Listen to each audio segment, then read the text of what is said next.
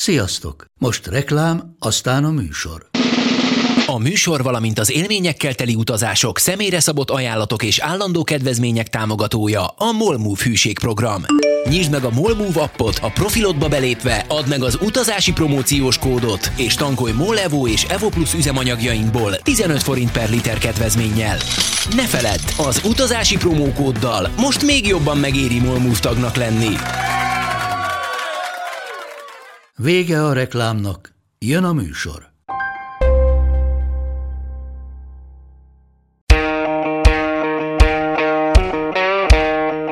Sziasztok, drága hallgatók, én Mátai András vagyok. Az utazási podcast legújabb részében Amerika Isten háta mögötti vidékére, Nebraska-ba utazunk.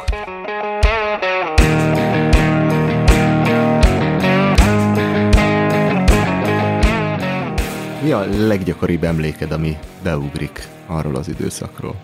Ú, hát hogyha egy szót kéne választani, akkor a traktorokat mondanám. Traktorok. Eléggé közhely, tudom, de, de tényleg a traktorok. Ahova nézel, ott traktorok voltak, meg én magam is vezettem traktort, ami azért elég nagy élmény volt 17 évesen. Még USA-val kapcsolatban az embernek nem traktor jut eszébe, nem? Alapvetően nem, aki viszont az USA-nak erre a részére megy, annak elég egyértelműen nagyon rövid idő után a traktorok meg a kukorica fog beugrani. Legyen mondjuk az aranyérmes a traktorok, ezüstérmes a kukorica, bronzérmet meg mondjuk kapjon a tehenek vagy a szarvasmarha, mint szó. Ez, ez nagyon-nagyon vidék. Ez annyira vidék, hogy képzeld el a vidéket, és azt, azt még emeld köb, köbre. Tehát Még utána mész vidék. száz mérföldet, és utána kezdődik. Valahogy úgy, Aha. igen, igen. Na jó, kezdjük az elején. Honnan jött az ötlet, és miért pont ide sikerült eljutnod erre a hihetlen vidékre USA-ban? Hát az ötlet az uh, igazából egy szórólapból érkezett, egy random szórólapot sodort szembe a szél, mondhatni. Még középiskolás koromban egy osztályfőnöki órán az akkori osztályfőnököm ártatlanul behozta egy ilyen uh, ezzel foglalkozó cégnek a prospektusát, mm. ártatlanul lerakta az asztalra, és mondta, hogy akit érdekel, az, az vigyen ilyen szórólapot. És akkor úgy fölcsillant a szemem, hogy ez akár érdekes is lehet, középiskolai tanév külföldön, tök jól hangzik. De konkrétan USA-ban, vagy bárhol? Bárhol, bárhol. Bárhol. Ez, ez a cég, ez nagyjából mindenhova, hát kis túlzással nyilván, de nagyjából a világ minden részére közvetít ki cserediákokat. Már akkor is választhatóak voltak ilyenek, hogy Dél-Afrika, Kenya, nyilván Európa, mindenhol, USA, Kanada, Dél-Amerikában is voltak elérhető országok, Uh-huh. és azóta biztos, hogy ez a lista bővült. Szóval jött egy ilyen szórólap, és akkor így felcsillant a szem, hogy ez tök érdekesen hangzik. Meg volt is olyan ismerősöm már, aki volt ilyen programon, és tök jól sikerült, mindig tök jókat mesélt róla. Szerintem ez a kettő egyszerre hatott rám. Úgyhogy Ez am- amerikai volt, a, aki volt ismerősöd? Az, az, a, abban az időben, ez ilyen 90-es évek vége, 2000-es évek eleje? ez már inkább ö, 2000-es évek vége, Vége, tehát mhm. egész konkrétan a 2008-as, 2009-es tanév, amiről, amiről itt szó lesz. Ja, aztán hazavittem a kis papíros szüleimnek, hogy elúságoltam, hogy akkor én külföldre szeretnék menni, Uh-huh. és akkor mondták, hogy azért ez nem ilyen egyszerű, mert hogy azért nyilván ennek van egy anyagi vonzata is, de úgy látszik, addig-addig kérleltem őket, hogy, hogy megunták a kér, folyamatos kérlelést, meg a mindenféle jófejséget, meg egyebet beadták a derekukat, és végül is befizettek rá. Uh-huh. A, szórólapon mik voltak már ilyen mondjuk árak van, voltak rajta, hogy konkrétan mennyibe kerül, és a többi? Voltak teljesen, tehát ott világosan egy előre kalkulálható árat kaptál. Aha, emlékszel, hogy mennyi? Mennyi volt? Ha jól emlékszem, akkor 1 millió egy volt az USA. És egyébként érdekes módon ezzel ez volt a legolcsóbb. Tehát olcsóbb volt, mint mondjuk Anglia vagy Franciaország. Tényleg? Uh-huh. 1 millió 100 ezer forint, egy fél év vagy egy tanév? Ez egy teljes tanév. Ez egy egyéves tanév, all inclusive, tehát hogy ennyi az egész, amit befizetsz, és családoknál vagy elhelyezve? Igen, igen, nagyjából ennyi. Nyilván a család téged ellát, tehát ott nagyon másra nem kell költened. Nyilván zseppénz az értelemszerűen ezen felül, de ez repjegy oda-vissza.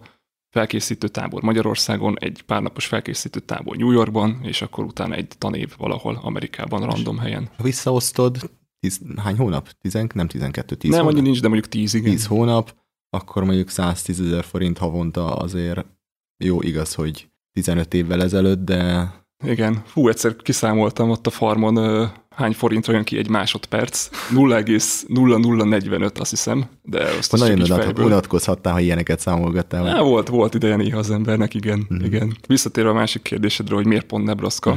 Igazából ez egy ilyen random számgenerátor onnantól kezdve, hogy te befizetted az összeget, meg kiválasztottad az országot. Várjál, az ország az biztos volt? Tehát, hogy amikor először láttad a prospektust, te azt mondtad, hogy USA. Igen, tehát az országot azt mindig te választod. Aha. Hát, hogyha USA-ba akarok menni, akkor én kiválasztom azt az országot, befizetem a pénzt, és biztos, hogy oda fogok jutni. Várjál, neked miért USA volt?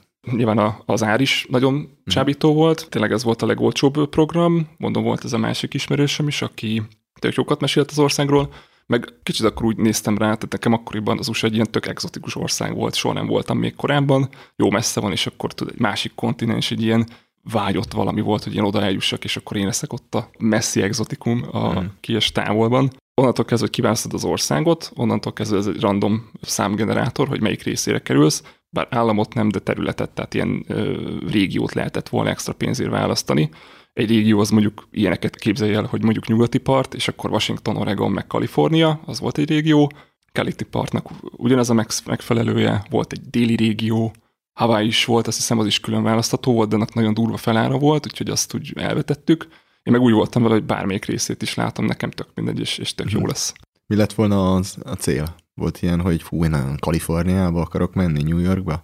kimondva így nem volt, így mikor készültem erre az interjúra, akkor realizáltam, hogy gyakorlatilag ez, ez bennem volt, igen, hogy én, én ugyanazt a kényelmes életformát, városi életformát akarom továbbvinni ott kinn is, amit itthon is, de igazából nem voltak ilyen nagyon nagy elvárásaim, hogy a minden áron, akkor most csak, csak New York, és akkor, izé, ha nem New York, akkor behisztizek, meg akkor visszamondom az egészet. Angol kellett hozzá?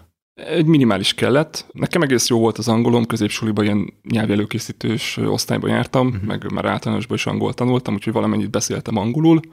Volt olyan, aki velem egy időben ment ki, alig beszélt angolul, és ő is tök jól megértette magát. Nyilván neki az eleje az nagyon nehéz lehetett ilyen szempontból, de egy nagyon kicsi angolal ilyen programokon már, már lehet érvényesülni, meg ellenni. Igen. Milyen hosszú volt az egész processz, amennyire így emlékszel rá, hogy megláttad a szórólapot, mennyi idő múlva jelentkeztél, mennyi idő múlva volt interjú, mennyi idő múlva lett meg, hogy akkor Nebraska-ba fogok menni. Ez nagyjából egy cakumpak, kicsit több mint fél év alatt ez így le lett zongorázva, min- mindennel együtt, tehát viszonylag gyorsan ez így lezajlott, és ez a fél év ez viszonylag lassú volt, mert én a, emlékszem az utolsók között mentem ki abban az évben, tehát egy évben több ilyen alom, vagy több ilyen batch van, tehát több turnusban mennek ki a, a cserediákok.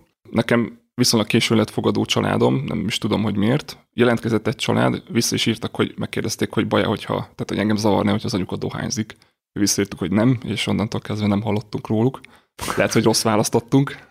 De a lényeg a lényeg, hogy igen, nekem nagyon-nagyon későn lett már fogadó családom, mert az utolsó, meg volt már a dátum, hogy mikor indul az utolsó turnus, az utolsó New Yorki ilyen orientációs táborba, szeptember 3-a, és valamikor augusztus 20 nagyon sokadikán, 28-29-én írtak, hogy na, most akkor találtunk valakit, uh-huh. és akkor tudsz menni. Mert hogy készül egy profil rólad, és ez fölkerül egy adatbázisba, és akkor onnan a családok, kinti családok válogatnak közületek? Igen, igen, pontosan így működik, ahogy, ahogy mondod, képet feltöltesz, meg hobbi, mit szeretsz csinálni.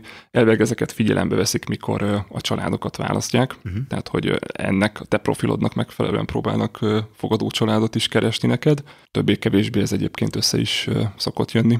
És te mondjuk meg, megadhatsz valamit, hogy családban nem, legyenek-e gyerekek, ne legyenek, Mm, Ilyenre nem volt lehetőség, tehát ilyen, ennyire azért nem volt detailed a te profilod. Mondjuk Aha. én, én beleírtam ilyeneket, arra emlékszem, hogy nagyon szeretek kint lenni, mert egyébként sziklát mászok, meg, meg túrázni is szoktam, és akkor ilyen természetközeliség, ami végül is bejött, mint majd látni fogjuk. És akkor a, volt egy család, aki a dohányzó anyukával, akinek nem tetszett, hogy te nem dohányzol, vagy... És akkor mi volt a következő? Ők akkor eltűntek? Hát utána rádiócsönd, igen. Utána teljes rádiócsönd. Mi De már az biztos volt, hogy mész, csak még, hogy nem tudod, hogy hova. Így van, így van. Tehát utána tényleg jött ez a rádiócsönd, mi már nagy erőkkel vertük a magyar irodát, a közvetítő irodát, hogy akkor mi lesz, hét múlva utaznak ki a gyerek az ottani New Yorki táborba, de hogy még sehol a család, és akkor tattarattara, most úristen, mi lesz itthon a gyerek, és akkor nyugtattak, hogy nem, nem, nem, mindenkinek lesz családja, és tényleg az utolsó utáni pillanatban nekem is találtak egyet. Uh-huh. Ami még szimpatikus volt Amerikában, hogy képzeld el akkoriban, lehet, hogy ez még ma is el, nem tudom, de hogy akkoriban Amerika volt az egyetlen ország, amiket választottál, ahol a fogadó családok nem kaptak utána pénzt. Uh-huh. Ez is egy tök nagy ér volt, hogy ők tényleg ők őszintén be akarnak fogadni, nem pedig a lóvé miatt teszik. Angliában, Franciaországban, Dél-Afrikában is jutalékot, hogy pénzt kaptak utánad. Emlékszem, hogy volt egy haverom, aki, aki elment Amerikába ugyanilyen programmal, és ő bekerült egy családba, és való, nagyon érezhető volt, hogy ők csak a pénzért csináltak. Ő konkrétan éhezett Amerikába, mert volt nyolc testvére, és nem volt kaja például. Tehát, hogy ott, ott konkrétan ők üzletet csináltak abból, hogy fogadjanak egy gyereket, és akkor utána kapnak pénzt. De akkor ez, így, ez így szempa, ez... szimpatikus volt, hogy... Igen, igen. Hát most is sajnos a hallgatók nem látják az arcomat, amiket vágtam, miközben mondtad, de ez nagyon durva. Szóval ez nálunk pillanatig se volt kérdés, meg nem is éreztették soha azt, hogy lóvé miatt fogadtak mm. be, mert hogy nem amiatt fogadtak be, tényleg nem kaptak utánunk semmit. Milyen infót kaptál a családról? Tehát amikor megjött az ajánlat, hogy hello, ez a család, ez fix volt, hogy ők, ők azok elfogad el, vagy nem, vagy az, hogy ez van, és punktum? Van valamennyi tárgyalási lehetőség, tehát hogyha nagyon rád erőltetni nem akarják a családot, uh-huh. ki tudod magad tárgyalni, meg tudod azt mondani, hogy fiú, nem érzem a kémiát, ugye leveleket váltatok, esetleg telefonon is beszéltek az utazás előtt. Volt olyan is, aki az utazás előtt már lecserélte a családját inkább, nem érezte a kémiát. Mi egy pár e-mailt váltottunk úgy septébe, mert hogy uh-huh. ugye pár nap múlva én indultam is, úgy szimpatikusak voltak, meg úgy, úgy minden rendben volt. Én is kaptam róluk egy ilyen kis online profilt, tehát egy ilyen online űrlapot igazából, meg tudtam nézni, hogy farmon fogok lakni, farmerkedéssel foglalkoznak, vagy hát mezőgazdasággal. Mit ők is outdoor emberek. Mit szóltál ehhez?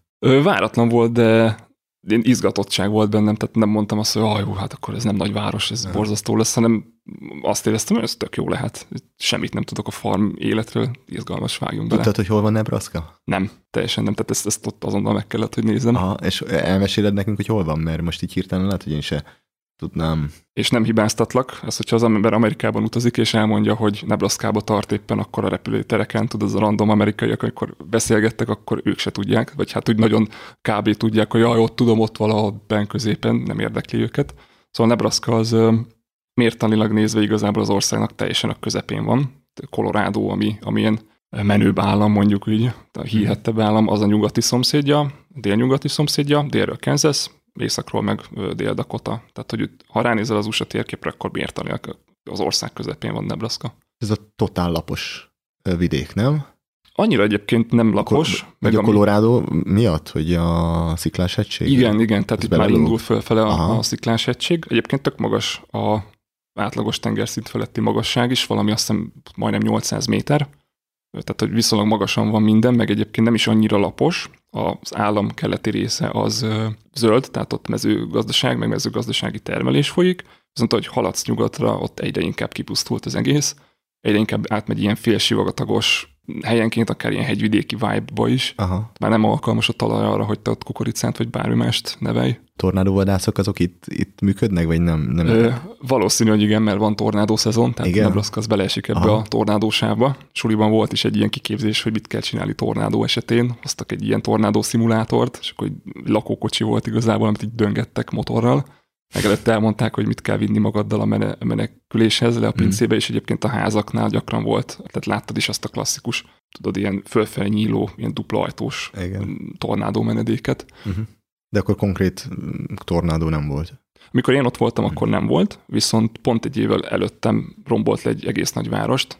Van egy Karni nevű város közel a falutól, ahol voltam, nagyjából 30 ezeres város, és pont 2007-ben suhant át rajta egy tornádó, és mindenki mutogatott adott felvételeket, meg újságpapírokat, hogy mekkora pusztítást okozott, és tényleg ilyen házak fejtetőn, meg társai, hát tudod, a mm. amerikai könnyű szerkezetes a papírházak. Papírházikó, a az nem bírja. Aha. Ja. Ha kész vagy indulni, megvan a család, készülődés közben esetleg valami, gondolom megvetted a magyar szuveníreket, összepakoltál, aztán neki indultál? Igen, pontosan így történt. Először, ahogy mondtam is, egy New York ilyen orientációs táborba kerültünk, összepakolás meg csomagolás után. Korábban repültél már? Igen, igen. Hmm. Nem ilyen hosszú távon, tehát ez volt az első ilyen tengeren túli repülésem, tökre vártam, meg nagy aviation geek vagyok, úgyhogy Aha. teljesen az ablakra tapadtam ott az a sok óra alatt. Tökre vártam, meg tök jól is, is sikerült, és akkor megérkeztünk New Yorkba, ahol nem csak magyar cserediákokkal voltam, hanem igazából Európában mindenhonnan érkeztek így ömlesztve a cserediákok, és akkor ott egy öt napot még így, így orientációs táboroskodtunk. Igazából turistáskodás volt, szóval klasszik helyek, Times Square, elmentünk a strandolni egyik nap, Chinatown, Brooklyn Heat, tehát ilyen, ilyen klasszik turistáskodás volt, ami tök jó volt, és tök nagy szabadságot adott, az, hogy ott voltunk 16-7-8 éves gimnazisták, és bár volt egy táborvezető, de ő nagyon nem foglalkozott velünk, tehát mondta, hogy itt a szálloda, ekkor és ekkor van gyülekező, sziasztok. Meg itt van a Metrocard, használd, és így menj. És tudod, ott vagy 17 évesen, előző nap még reggel a Veszprémi ágyadban keltél, este meg így el vagy engedve, és ott a Times Square-en lófrász, ez tök, tök poén volt. Volt ilyen kulturális felkészülés? Felkészítés, hogy hát általában mit szokott lenni, hogy ne felejtjétek, itt tizen, nem 18 év felett lehet alkoholt fogyasztani, hanem 21 a korhatár, és stb. Hogy az autóvezetés az ilyenek. Például emlékszem, egy másik jó barátom volt kint, és ő neki benne volt a szerződésben, hogy hiába van jogosítványa, nem vezethet USA-ban. Ennek ellenére ő is farmon volt, és uh, traktort, meg mind, amit el tudsz képzelni, kombánytól mindent vezetett. Nyilván a világ végén. Igen, hát ezeket a köröket mi is lefutottuk. Van, van egy ilyen szerződés is, meg van egy ilyen, még kiutazás előtt volt még tavasszal valamikor egy ilyen kétnapos orientációs tábor, ott mondták el ezeket a játékszabályokat, mm. ne így áll, ne drogoz, igazából ismerkedéssel is csak óvatosan, botoros járművet figyú egyáltalán ne, azt nevezes, hiába van ez, Akkor itt is benne volt a szerződésben, hogy nem vezethetsz. Igen, nem, nem vezethettem. Hát most már remélem elévült, meg most már nem is annyira titok, de ezt az első nebraszkai napomon sikerült nem annyira abszolválom, mert megtanítottak motorozni. Aha. Az első teljes napom, amikor oda kerültem. Vaj, és mi, mi volt az ismerkedés, hogy nem lehet ismerkedni? Vagy, vagy... Hát ez ilyen, ha jól értettem, az ilyen szürke zóna volt, hogy, hogy ismerkedni lehet, tehát nyilván csajozni, ismerkedni ö, emberekkel, de hogy így nyilván óvatosan mások a szokások, meg hogy gondolj abba bele, hogy utána te elmész, tehát ennek vége van, és akkor utána mi lesz. Tehát, hogy ez kicsit így, így ilyen szürke zóna volt eléggé. New Yorkban mi volt a legnagyobb élmény? Szabadon elengedtek titeket? Mm, nagyon klisé, meg nagyon ciki, de nekem talán pont a Times Square az, az első este, hogy odaértünk, és akkor tényleg a kezedben nyomott egy metrókárdot a csávó, hogy figyú, tudom, este kilenc egy gyere vissza a hotelbe, és akkor oda mész, ahol szeretnél. Ez tök, tök nagy élmény volt. Nekem nagyon tetszett Coney Island is, tudom, hogy kicsit gettó, meg tele van medúzával, meg minden. Nekem az is tökre bejött, életemben először ott láttam az óceánt, szóval nekem mm. ilyen extra, extra feeling volt. Ami igazából ez nem közvetlenül a kérdésedre válasz, de volt egy ilyen érdekesebb sztori New Yorkban. Ugye, ahogy mondtam, cserediákok szerte Európából érkeztek a, a hotelbe. Tök menő hotelben voltunk ott az ötödik uh, sugárúton, tök jó kis hotel volt. Olyan volt a fürdőszoba, azt hiszem négyen voltunk srácok, olyan volt a fürdőszoba, hogy a fürdőszoba közepén át tudod az ilyen íves kád. Ilyen nagyon, nagyon luxus volt, cserediákoknak meg pláne. És ebben a hotelben uh, utolsó este két cseh lány szervezett egy bulit, alkohollal, meg mindennel, és akkor hívtak minket is, hogy menjünk föl. Hát mi nem mentünk, mi jártuk este New Yorkot, meg ott ámultunk, bámultunk, de a buli megtörtént, és ez volt az utolsó este, másnap repültek ugye mindenki a saját fogadó családjához, szerte szét az országban, és a táborvezetők megtudták, hogy itt nagy buli volt, meg dajdaj, a, tudom, egy szinten föl, fölöttünk. Hajtóvadászatot indítottak igazából a két főszervező ellen, hogy hát ők alkoholt fogyasztottak, meg hogy mi az, hogy bulikáznak, hogy őket visszaküldik. Ugye ennyi volt a... Ennyi volt akkor a program, lehet visszamenni haza. A két lány először nem lett meg, és utána több táborvezető is volt, utána ilyen, ilyen kisebb csoportokra oszlottak, és így elkezdték átvisülni valami alapján New Yorkot, és érdekes az, hogy valahogy megtalálták a lányokat, és haza is küldték őket. Volt egy ilyen érdekes sztori. Mm. Meg tudod, nekünk meg csak egy szavunkba került volna igazából menni. Nem tudom, a részvevőket mennyire vették elő, de egy szavunkba került volna nekünk is ott bajba kerülni, úgyhogy jól döntöttünk, hogy inkább meghúztuk magunkat, és mm. New Yorkot jártuk. Itt már mindenki maga ment tovább. És akkor ugyanaz volt, hogy kezetekben nyomtak egy repülőjegyet, hogy na akkor a, nem tudom, vagy a Lagardiáról, vagy JFK-ről megy holnap 2 óra 40-kor a géped, viszontlátásra. Nagyjából igen, tehát a taxiba beraktak, arra figyeltek, Aha. hogy taxi az vigyen el téged De mondjuk azt te fizetted a taxit? Ö, úgy emlékszem, hogy nem, szerintem az is benne volt. Meg amikor Aha. érkeztem egyébként, akkor is kijöttek értünk. Mázlim volt, mert amikor beérkeztünk az országba, akkor úgy volt, hogy mi ketten mentünk magyarok, pont azzal a géppel egymás után álltunk, tudod, ott az Immigration Officernél, és az előttem lévő csávót, őt beengedték az országba pikpak. Engem meg rögtön így őrszobára csaptak, extra kihallgató helységbe vittek. Én, én ezt nem tudom, egyszer be akarok oda menni, vagy hogy nem tudom, vegyenek. Lehet, hogy hülyeség. De hogy így, mi, miket, mit, mi, mit kérdeznek, vagy mi volt a... Hát ilyenek... Me, megfélemlítettek, vagy ilyen volt ilyen? Nem, nem, nem. Kifejezetten rendesek voltak, szóval nem, nem, nem volt egyáltalán. Tehát, hogy ilyen nem mutatták, hogy most mit, ez ilyen komoly helyzet, és akkor most itt nagyon nem, nem, nem volt parang, nem is estem kétségbe. Volt még mögöttem a sorban ért, tudom, másik száz talán indiai, pakisztáni Aha. emberke lehetett, őket velem együtt szintén oda csapták, ő, ők eléggé ki voltak, tehát izgultak, meg nem tudom, nagyon ki voltak, sűrűn telefonálgattak, ilyeneket kérdeztek, hogy akkor mi, mi a család neve, hova megyek, meddig maradok, tudod, ilyen általános kérdések, ami nem baj, mert maga a kikérdezés az egy ilyen fél óra alatt lezajlott, csak arra egy másik majdnem egy órát kellett várni, tehát hogy nem történt semmi. Én meg kicsit olyan szempontból voltam csak parában, hogy mi lesz, hogyha elmegy a taxim, amit nekem hívtak, meg ugye a másik csávó, akivel együtt jöttem, de rendesek voltak, mert a taxis is, meg a csávó is utána később megvárt, úgyhogy simán el tudtam jutni a, a szállodába. Innen mindenkit tulajdonképpen feladnak postám, tehát mindenki, az van, hogy mindenki kimegy a kis repterére, beszáll, és akkor innentől mindenki a maga ura. És akkor gondolom, hogy lesz, hova repültél? Mi a város, ahova repültél?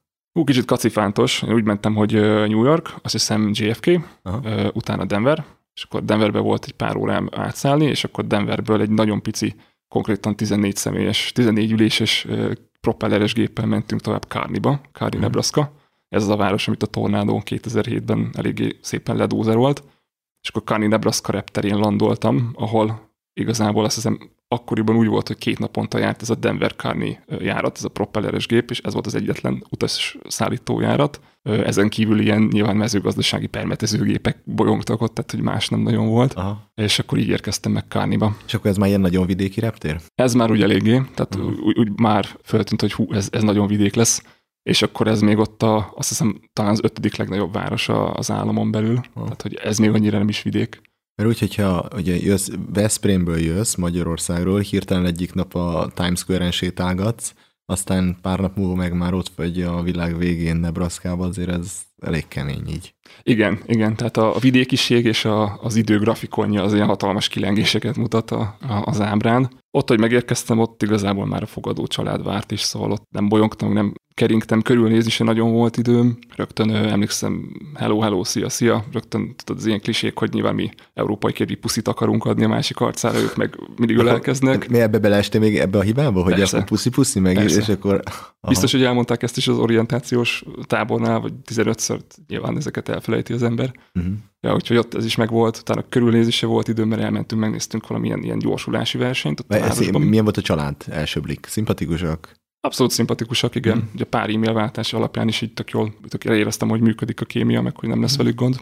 Gyorsulási versenyre vittek? Gyorsulási versenyre vittek, igen, ez a klasszikus Drex, Dragster. Dragsterek? Pont Hátul nagy kerék, a elő két kicsi kerék, és igen, egy rakéta igen. van rajta. Köpi ki a lángokat. Az ez kemény. Is, az is itt tök jó volt. De Aha. tudod, így rögtön a reptérre mentünk oda. Föl se volt időn fogni, hogy mi történik, hanem rögtön mentünk gyorsulni.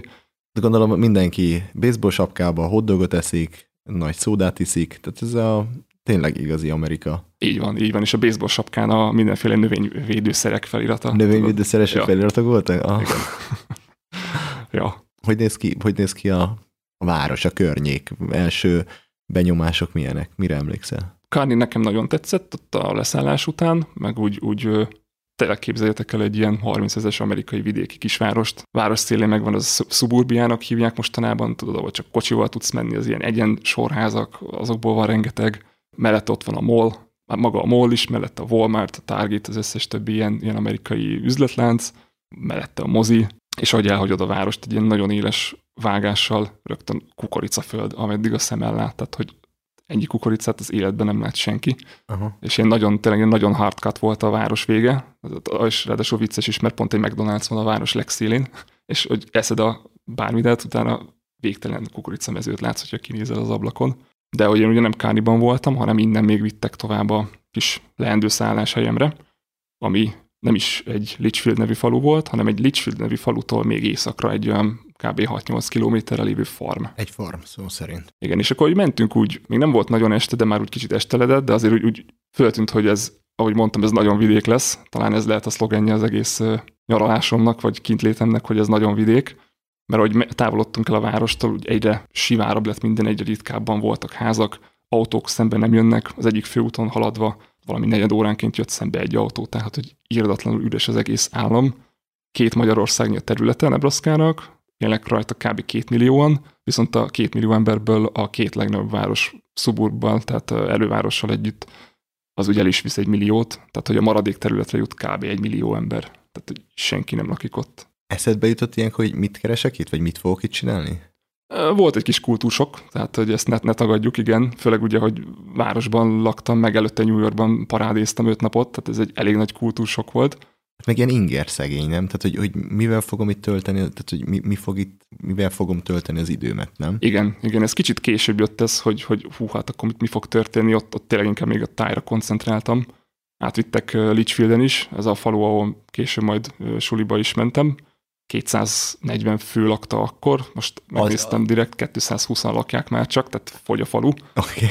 És az, az igazi, tehát ott, ott volt egy nagy kultúrsok, amikor bekanyarodtunk a faluba, és az egy igazi egy ilyen, utca? mondjuk négy, négy-öt utca, de a fő utca az, az igazi ilyen vagy, vagy nyugati utca, tudod, ilyen széles, ilyen, ilyen ódon házak, ott van a bank, rá van büszkén írva, hogy 1905, akkor készült a banképülete, mellette, a, vagy vele szembe a posta, amellett az ilyen steakhouse, tehát az ilyen betérő, ilyen bár, suli az fönn a dom tetején, tehát az összes ilyen kisvárosi klisé meg volt. Ott egy kicsit így kezdtem átérezni, hogy hú, ez, ez tényleg itt a világ végén vagyok. És onnan még ugye folytatódott a menés a még jobban a világ vége felé, mert onnan, nagy mondtam, még egy olyan jó 6-8 kilométerre északra volt maga a farm. Uh-huh. Több kilométernyi kukoricatábla mögött. Mesélj egy kicsit családról, hogy mivel foglalkoznak, hány évesek voltak, volt a gyerekük? Hát igen, anyuka, apuka, Szid és Dana volt, ők akkoriban lettek olyan, hát olyan 45-50 között, mai napig igazából nem is tudom, hogy mennyik voltak akkor, meg hogy mennyik most. Tartjátok a kapcsolatot? Igen, mm. igen, igen. Most pont az interjú előtt is váltottunk egy pár gyors üzenetet, követelik a, az interjúnak a ja, küldjük. küldjük. változatát. igen, és akkor ők voltak a fogadó szüleim, és voltak fogadó tesóim is, igazából szám szerint négyen, de abból csak ketten laktak ott. Tehát a legidősebb fiú Rastus, ő egy közeli farmon lakott, Hát lumberjack, tehát ilyen fa, fel, fa megmunkálással, fa feldolgozással foglalkozott, tök jó dolgokat készített. A középső gyerek volt Tia, ő se lakott már akkor velünk, ő meg ilyen ápolónak tanult pont a Lincolnban, a nebraska a fővárosában. És volt még Logan, aki a saját gyerekük volt, ő ott lakott, vele egyébként közös volt a szoba, és volt Joe, akit örökbe fogadtak, tehát volt egy negyedik extra tesó is, ő meg a szomszéd szobában lakott, ő is ott velünk lakott az alaksorban. Uh-huh. Tesók Szimpatikus mindenki? Mindenki szimpatikus, igen. Logan volt egy kicsit fura az elején. A humorát nem értettem. Várj, Logannel osztottad meg a szobádat? Igen. Ugye? Hát igen, igen, lehet, hogy azért nem. Há, lehet, hogy nem örült nekem. nem. Van, van egy saját szobád, és egyszerűen beköltöztetnek egy, ja. egy európai csábot, lehet, hogy én se örülnék neki. Az elején kicsit vele volt egyedül fura, többi tesó volt, tök jól kijöttem. Logannek a, rájöttem, hogy a humorérzékét nem értettem talán az elején, de nem volt rossz, meg ő tök jobba volt velem, meg, meg én is nem mutattam, hogy a kicsit ilyen furának találom. Mm. Ilyen kicsit magának való srác volt, de úgy tök rendes, meg tök, tökre bírtam így a végére, sőt nem is a végére, hanem tök hamar megkedveltem őt is. Vele keveset találkoztam, mert ő éjszaka dolgozott, úgyhogy ő pont igazából aludni jött haza pont akkor, mm. amikor én mentem reggel a suliba, tehát ilyen hello, hi. Mm. És akkor ennyi volt vele sokáig a kapcsolat. Hogy nézett ki a ház? Akkor még pont egyszintes volt, tehát volt egy basement, egy alaksor, meg volt hozzá egy szint, és pont mikor én voltam kín, akkor bővítették ki még egy extra emelettel, tehát egy hatalmas építkezés volt. Ez a tipikus, ez is tipikus hófehér, fából lemeszelve. Hófehér fából lemeszelve, porcs, tehát ilyen veranda minden hmm. oldalról. Hintaszék? Hinta, hintaszék is volt, hintaszék, igen, igen, az is lett a végére nem is értem, hogy anélkül hogy tudott létezni ez a farm, ez csak később lett. És akkor ilyen kis kocsi beálló, teleszorva mindenféle autókkal, a rozsdás pickuptól elkezdve a quadig, a cross motorig, minden szétszorva az udvarban. Mm-hmm. Egyébként ők hogy úgy mondjam, a környék menő farmerei voltak. Tehát az hát látszott, egy, hogy... Jó módú család volt? Nagyon, nagyon, igen, igen. Tehát az látszott, hogy ők tényleg nagyban nyomják, rengeteg földjük volt, rengeteg állatjuk, sokkal lepusztultabb farmok voltak igazából csak, tehát az őké volt az, az ilyen, hmm. ilyen Uber, Uber legjobb farm. És ők dolgoztak, vagy ők csak az egészet irányították? Ők is dolgoztak. Dolgo- tehát igen. Két, két kézzel mentek ki és csináltak. Igen, igen. Sid is, Dana is, meg a mellettünk lakott egy pár száz méterre a szomszéd farmon a Sidnek a tesója, meg az ő családja. Mm. Ők is ugyanígy farmerkodtak, tehát ők közösen, ők voltak a Snow Farm, vagy Snow Farms, és ő, így farmerkodtak együtt, igen. Arról volt szó, hogy neked kell dolgozni? Nem nagyon kérdezték, de kellett. szóval az úgy nem nagyon volt kérdés, hogy én is dolgozok. Ehhez kapcsolódik, már korábban említettem, hogy a második nap sikerült, vagy az egyes, első teljes nebraszkai napon sikerült megszegnem a nevezes motoros járművet szabályt a kis kézikönyvből, mert ott első nap hogy bementem a suliba, hazamentem. Másnap más suliba mentél? Igen, vasárnap érkeztem, hétfőn már suli. Ja, és első nap suli után hazamentem, leraktam a táskát, és akkor mondták, hogy hát akkor most meg ideje megtanulni motorozni, mert a motorozás az nem csak szórakozás ott, hanem azzal terelik a teheneket az egyik legerülről a másikra, motorral, meg quaddal. Mondom, az igen. Hány tehenet? Kb. olyan 300-at. Most mondom, rákérdeztem az interjú előtt 280 az aktuális headcount. És akkor mondjuk te is mentél ki, és akkor foglalkoztál tehenekkel, és akkor terelgetted őket? Tehát, Abszolút. hogy ez... Abszolút, az Jó, nem volt jó, kérdés, jó, hogy jó. van-e kedved menni, hanem mondták, hogy jó. akkor most ez van, akkor most jössz. Na jó, akkor ebbe majd belemegyünk. Suli. Első nap. Rengeteg film szól erről. Az új gyereket azt mindig kipécézik maguknak, mint nem is tudom, itt a börtönbe, kóstolgatják, megvan a suliban a foci csapatnak a kapitánya, a legmenőbb csávó, akinek van egy sportkocsia, aki valószínűleg a pompom lány csapatnak a vezetőjével jár, aki a legjobb csaj a suliban, és mindig belekötnek a, az új fiúba, vagy az új uh, diákba. Igen, ez, Ez így van, volt? Így van, ebből annyi, hogy vonjunk gyököt, vagy köpgyököt, mert uh, ugye maga a falu mondtam, hogy 240 Aha. fő körül volt. A suliba 9, 10, 11 1 és 12. osztályosok összesen 36-an voltunk. Ez egész suli 36 fő. 36 Jó. fő. Tehát, hogy Magyarországon egy osztály ennyi. Pont Aha. a volt osztályomban pont 36-an voltunk, onnan eljöttem. Itt a suliba voltak 9-től 12. évfolyamig 36-an összesen, mindenki mindenkit ismert. Emiatt így, a, amit mondtam, mondjuk a bullying része tök elmaradt. Ez annyira pici közösségbe csöppentem bele, hogy rögtön én lettem az exotikum. Egy európai, azt se tudják, hol van Magyarország.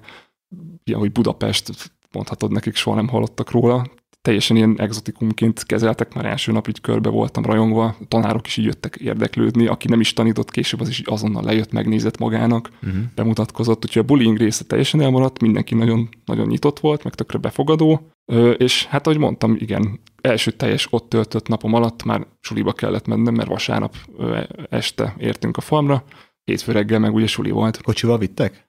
Akkor még igen, az első nap kocsi. Csak gondolom az is volt, hogy magukat nem akarták szivatni, úgyhogy gondolom kaptál egy kocsit, vagy valami járművet? Igen, igen, Aha. igen. Egy idő után Joe-val közösen mentünk, meg néha volt, hogy sulibusszal kellett mennem, tehát ez a nagy sárga sulibusz, ez járja a farmokat. De azok Ö, inkább ilyen általános iskolásokat visz, nem? A középiskolásoknak már mindenkinek autója van. Középiskolásként ciki. Igen. ugye? Én, én fölültem, mert De kül, jó, külföldiként más. persze, nekem ott volt a cserediák kártyám, azt mindig be tudtam tolni, hogy jó, hát én ezért vegyek, meg most a Joe kocsi éppen nem működik, meg Joe, nem tudom, reggel valami mást akar Aha. csinálni. De hogy ja, én vagy a Joe-val mentem, aki az osztálytársam is volt, vagy olyan is volt, hogy egyedül, hogyha jó volt az idő, akkor volt, hogy bemotoroztam a suliba, miért ne? Uh-huh. A pick Volt pickup is, igen, több is, tehát elég, elég széles választék volt, nagyjából a hét minden napjára volt egy, Ezek a tipikus dolgok ez, erről a vidékről. Nem? csak közhelye az egész, és csak közhelyekben lehet róla beszélni, ezt is imádom benne.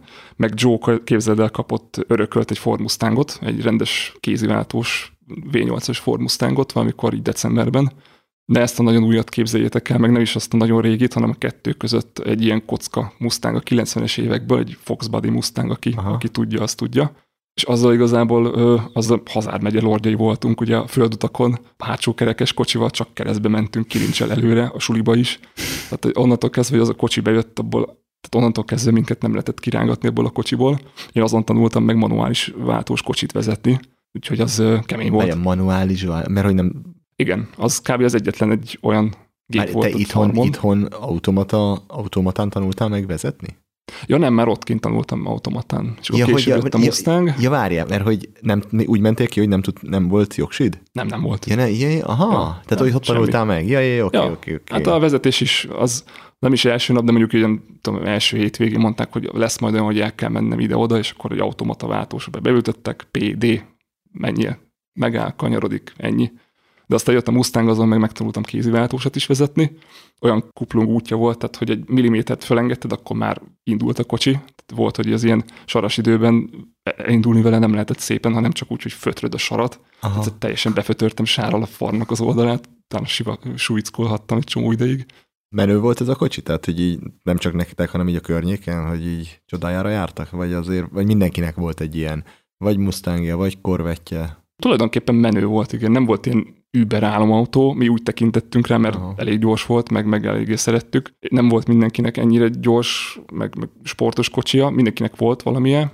Nyilván, aki nem annyira érdekelt, hogy mivel megy, az, az valami tök egyszerű kocsit, ilyen lepukkant rozsdás valamit vezetett, de mi, hát mi istenítettük azt a Mustangot, tehát majdnem benne aludtunk. Egyszer szó szerint is, mert behavazódott a, a főút, és akkor majdnem benne ragadtunk a főúton. Egyszer megmentett minket, volt egyszer már viszonylag a cserediákságnak a vége fele, ilyen május környékén. Jöttünk haza pont a Kárni nevű városból, mennyi lehet, 50-60 km a Litchfield-től, tehát viszonylag odébb van. Este volt, és jöttünk haza, és egyszer csak valaki a főúton kb. megelőzött minket, elénk vágott, elkezdett büntetőfékezni, meg így leszorítani az árok fele, és csak néztük, hogy mi van, és fel se ismertük, hogy ki az, nem is értettük, hogy mi van, és akkor úgy nagyon egyértelműen árokba akartak minket vinni, így a két kocsi picit már össze is ért, akkor gyorsan Joe satufékezett, utána leg- legyorsoltuk őket, és ott hagytuk, szóval ott megint csak a kocsinak hálálkodtunk, de olyan erős kocsink van, ott tudtuk őket hagyni, de hogy ott valaki az árokba akart minket dobni. Kezdjük a sulival, meg a diáktársakkal, meg a suli élettel. Ilyen kicsi iskolában hogy megy a tanítás, meg mekkora, most nem tudom, van egy tanár, meg három diák, meg gondolom elég tanár sincsen minden, minden ö, tantárgyra. Pont annyi tanár volt, hogy jutott minden tantárgyra, Igen? tehát nem volt túl kínálat, ez biztos. Uh-huh. Pont így minden meg volt oldva. Én nem éreztem semmit, hogy bármiben is hiányos lenne a suli. Mondjuk hányan voltatok egy, nem tudom, matek órán? Ú, matekóra az pont a kilencedikesekkel volt, ez egy viszonylag népesebb bagázs volt. Akkor voltunk, nem tudom, 15-en. A végzősök nagyon kevesen voltak, azt tudom, valami heten talán. Belőlük egy lány volt, a többi fiú.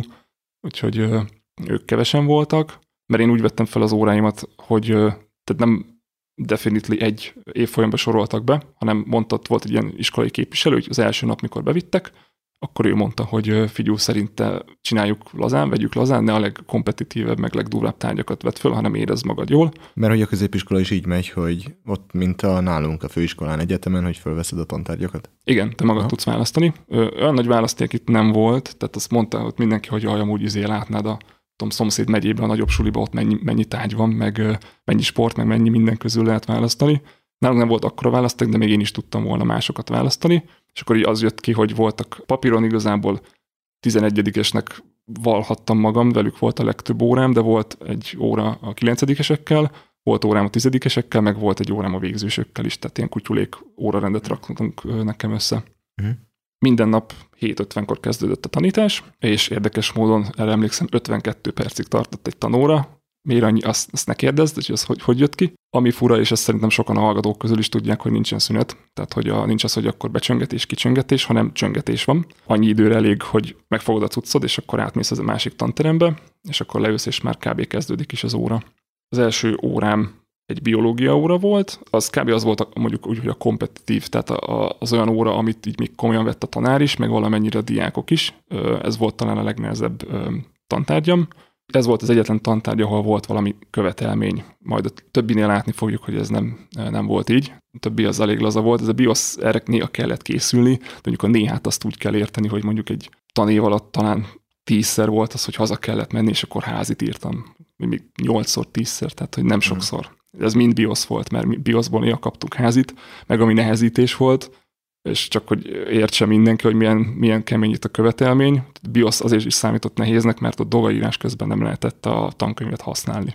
Ez egy másik perk. Aha. A tanulás része, az gond, tehát konkrétan a magolás része az itt annyira nem jellemző, nem? Inkább ilyen projekt feladatok vannak, meg házi feladat, meg ilyenek? Mm, Vagy, vagy, vagy kellett tanulni azért? mondom, egyedül néha ez a BIOS volt az, hogy nagyon ritkán le kellett ülni, meg úgy órán oda kellett figyelni, meg, meg valamennyire, hogyha nem ragadt rád, akkor tényleg tanulnod kellett.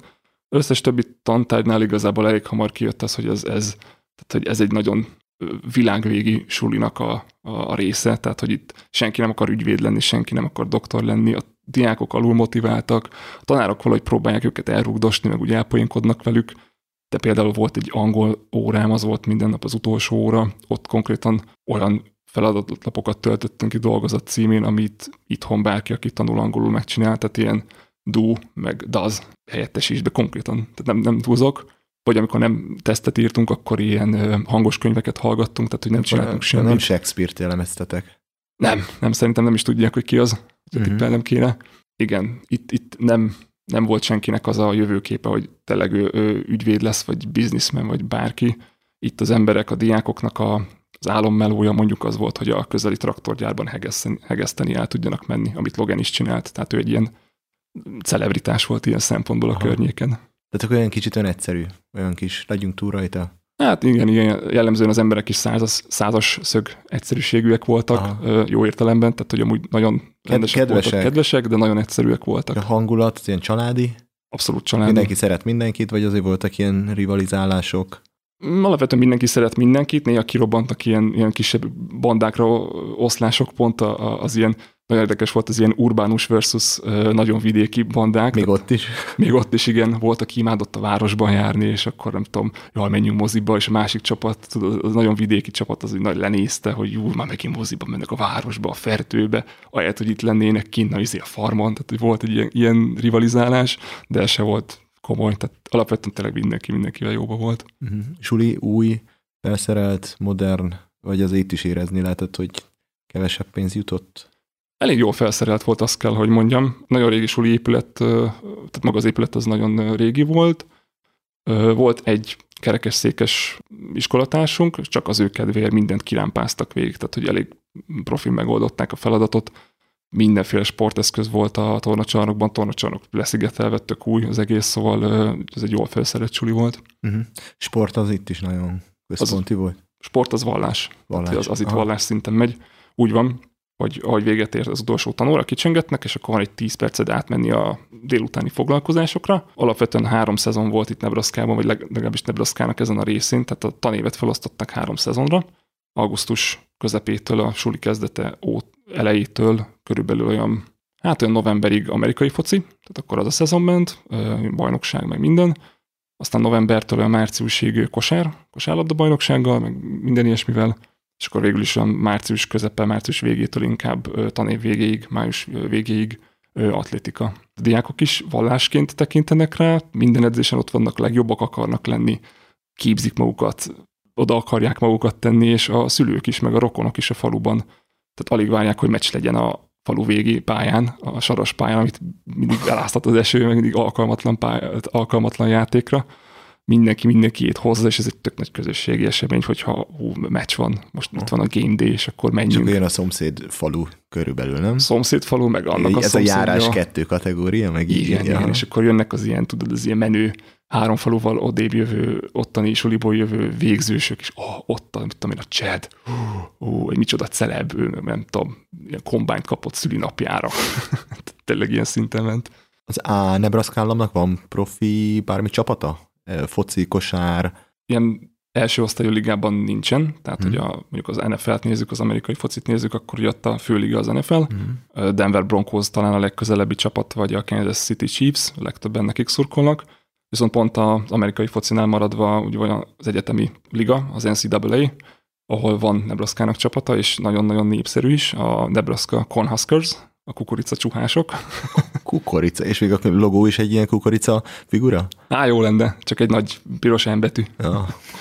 ja, erre mondta azt a fogadó faterom egyszer, megkérdezte, hogy miért, miért egy nagy piros betű a logó, és akkor erre mondta, hogy in Nebraska, N stands for knowledge. Úgyhogy a, ö, hihetetlenül népszerű, amúgy a Cornhuskers, mindenki Cornhuskers-es merchben járt, nekem is van egy csomó póló, meg pulcsim, meg, meg én is nyilván fan voltam. 90 ezer főt tud befogadni az ő stadionjuk Lincolnban, az egyik legnagyobb NCAA stadion.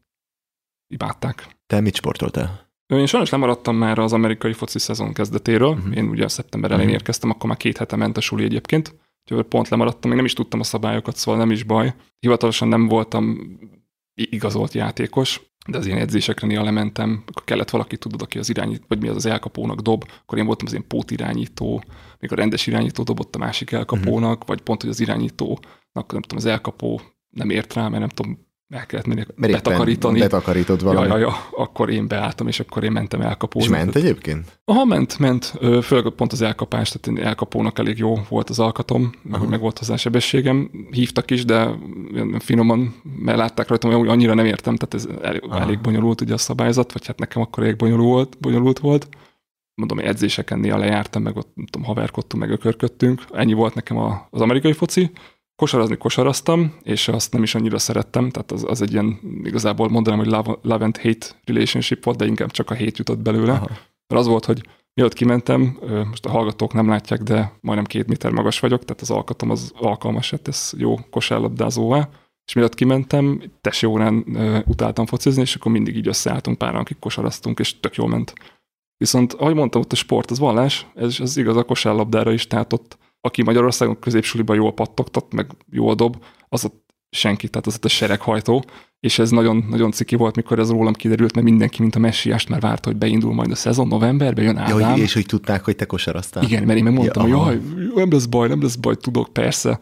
És már vártak, novemberben elindulnak az edzések, és akkor volt egy ilyen egy ilyen baráti meccs, nem tétmeccs, és akkor ott léptem először pályára, és gondolom az edző is már fent rám a fogát, hogy na, megnézzük, hogy mozog ez a magyar gyerek. Hát borzasztó volt, tehát hogy a leggyengébb, legalacsonyabb játékos is sokkal jobban dobott, mint én, sokkal jobb volt a labdaérzéke, teljesen lemostak a pályáról. Úgyhogy én be se kerültem, két méteres létemre be se kerültem a 36 Azért ez valami, az igen, ez azért. Ja, erre nem vagyok büszke, de itt elmerem mondani, hogy ja, 36 fő volt az egész keret, amiből lehetett válogatni, és ugye ebből egy fiú meg egy lánycsapatot is ki kellett állítani cserékkel, de én be se kerültem még a cserékkel. Még a lány, se. lánycsapat be se került? Még az se, ja. de nem is hívtak persze. Ja, és volt egy olyan, hogy Junior Varsity, az az ilyen cserepadnak a cserepadja, tehát ilyen, főleg kilencedigesekből álló ilyen feltörekvő tehetségek, és akkor ilyen gála meccset, vagy ilyen betétmeccset szoktak a, a nagyok előtt, a rendes csapat előtt játszani. Oda kerültem be, de ahogy emlékszem, nem sok, nem sok jót köszönhetnek nekem. Tehát, uh. hogy nem sok pontot értem el, rengeteg szabálytalanság, mert nagyon mondom, ez posálabda, ez, ez kontaktsport, tehát nagyon rámentem, mert izé beleállok a dolgokba, aztán mindig mondták, hogy hát ezt felejtsem el. Ben felejtettem magam, tudod, ott a palánk alatt van az a terület, hát nem lehet. Igen. Fingom nem volt róla, ötletem se volt, hogy az létezik, ilyeneket nem tudtam Aha. az elején. Úgyhogy a kosár az, az ez volt, ez egy nagy kaland volt, az, az elég lebőgtem, nem is szerettem magát a sportot, de nyilván a közösséget azt imádtam, meg ott tök jó volt velük együtt szívni, együtt edzeni. Uh-huh. Viszont ami meg tök jól ment, az az atlétika volt, arra is mentem, és az meglepően jól ment. Előtte valamennyi ideig futottam, hát nem is versenyszerűen, de hogy edzésszerűen, és az tök jól is ment, ott távolugrottam, meg 100, 200 és 400 méteren voltam sprinter. Igazából tök sok érmet nyertem, meg tök jól megmaradt az egész, és ami durva, hogy majdnem be is jutottam az állami bajnokságra. No. Egyetlen egy helyezés választott el tőle ilyen kerületekre volt osztva a állam, és akkor az én kerületünk, kerületemből bejutottam X ember, én meg az X plusz egyedik voltam, aki már épp nem jutott be 200 méteren, uh-huh. de volt egy ilyen nagy selejtező, ahol be lehetett kerülni, és tényleg hajszállal futott be előttem a csáva, aki bejutott. Ja, úgyhogy az, az kicsit Ez sajnáltam. Uh-huh. Meg ott pont emiatt, hogy az nagyon jól ment, ott hirtelen ilyen celeb lettem a suliban, tehát ott, ott meg tudod, a kosárlabdás lebőgésemet nagyon jól tudtam kozmetikázni, ott jöttek a atletikai ilyen meetingekre tök messziről szurkolni a mi csapatunknak benne, vagy hát a mi csapatunkon belül nekem is, és hogy mindig hallottam a lelátorról, hogy azért let's go Adam, let's go Adam, és tök nagy erőt adott, mm-hmm. ez tök jó volt. Az angol nyelvvel volt bármiféle gondod? Igazából nem, tehát már egy egész használható angolt vittem ki. Csak, igen, csak általában mondjuk ugyanaz, mint a kosár, hogy mondjuk azt gondolod, hogy neked jó, és akkor megérkezel, mondjuk egy vidéki angolt beszélnek, elharapják a szavakat, sok a slang, és gondolom a, a középiskolai 16-18 évesek nem úgy beszélgetnek, mint a Veszprémben az angol tanár. Nem teljesen. Igen. Igen, tehát Veszprémben is, mint oly sok másik helyen ezt az irodalmi angolt oktatják, amit Nebraska-ban nem nagyon tudnak. Annyi mázném volt, hogy például a fogadó családnak már volt másik cserediákja uh-huh. előttem, nem is egy, tehát ők már ráálltak valamennyire arra, hogy ilyen furangolt karattyolunk. Velük nem volt gond, a suliba is meg tudtam magam értetni, max újra kellett lassabban el kellett mondanom, meg úgy körül kellett írnom a dolgokat. És megérteni őket? Ja, az nem volt gond egy pillanatig sem. Nem, egyáltalán nem. Ez első pillanattól ment. Egyszer volt egy olyan sztori, hogy ugye úgy van, vagy úgy volt, hogy van egy ilyen területi képviselőd, egy kinti ilyen, ilyen guardian, aki vigyáz rád, és néha megnézi, hogy minden oké. Okay. Kijössz a családdal, suliba, beilleszkedtél, minden okés veled, és egyszer kijött még a legelején, az első héten, vagy a második héten kb.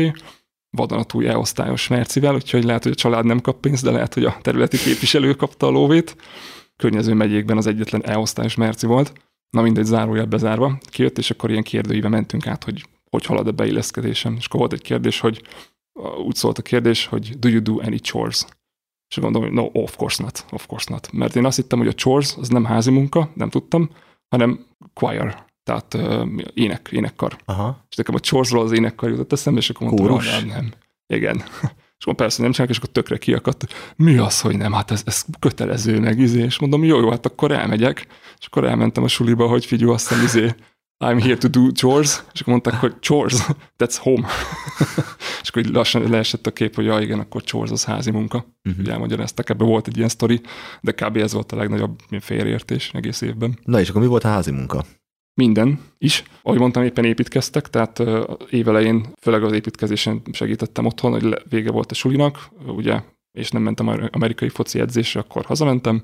A legváltozatosabb munkák ott a ház körül, tehát ilyen a régi gerendákból a szögeket szedtük ki napokon át, tehát hogy napokon át nem tudom, ott volt valami bejáró, amit betozozni kellett, akkor azt csináltuk. Ilyenkor az egész család, vagy, vagy te kap- kaptál feladatokat, vagy ez hogy meg, meg mennyire volt az olyan, hogy na, Ádám, akkor most ezt kéne megcsinálni, vagy te jelentkeztél, vagy csak ők csinálták, és te odaálltál melléjük, és akkor úgy te is csináltad, vagy ez hogy nézett ki? Ja, hát hogy jöttek ők is, tehát ez egy ilyen igazi közösségi dolog volt, meg ott mindenki rápörgött erre a mm, farm felújításra, szomszéd farmokról is tök gyakran jöttek barátok, haverok segíteni.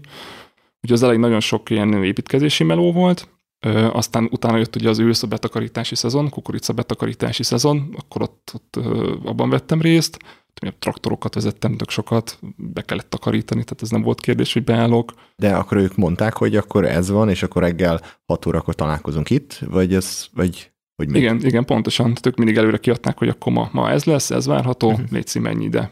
Nyilván sose voltam egyedül, tehát mindig jött velem valaki, korrigált, hogyha valamit nagyon ofosan csináltam volna.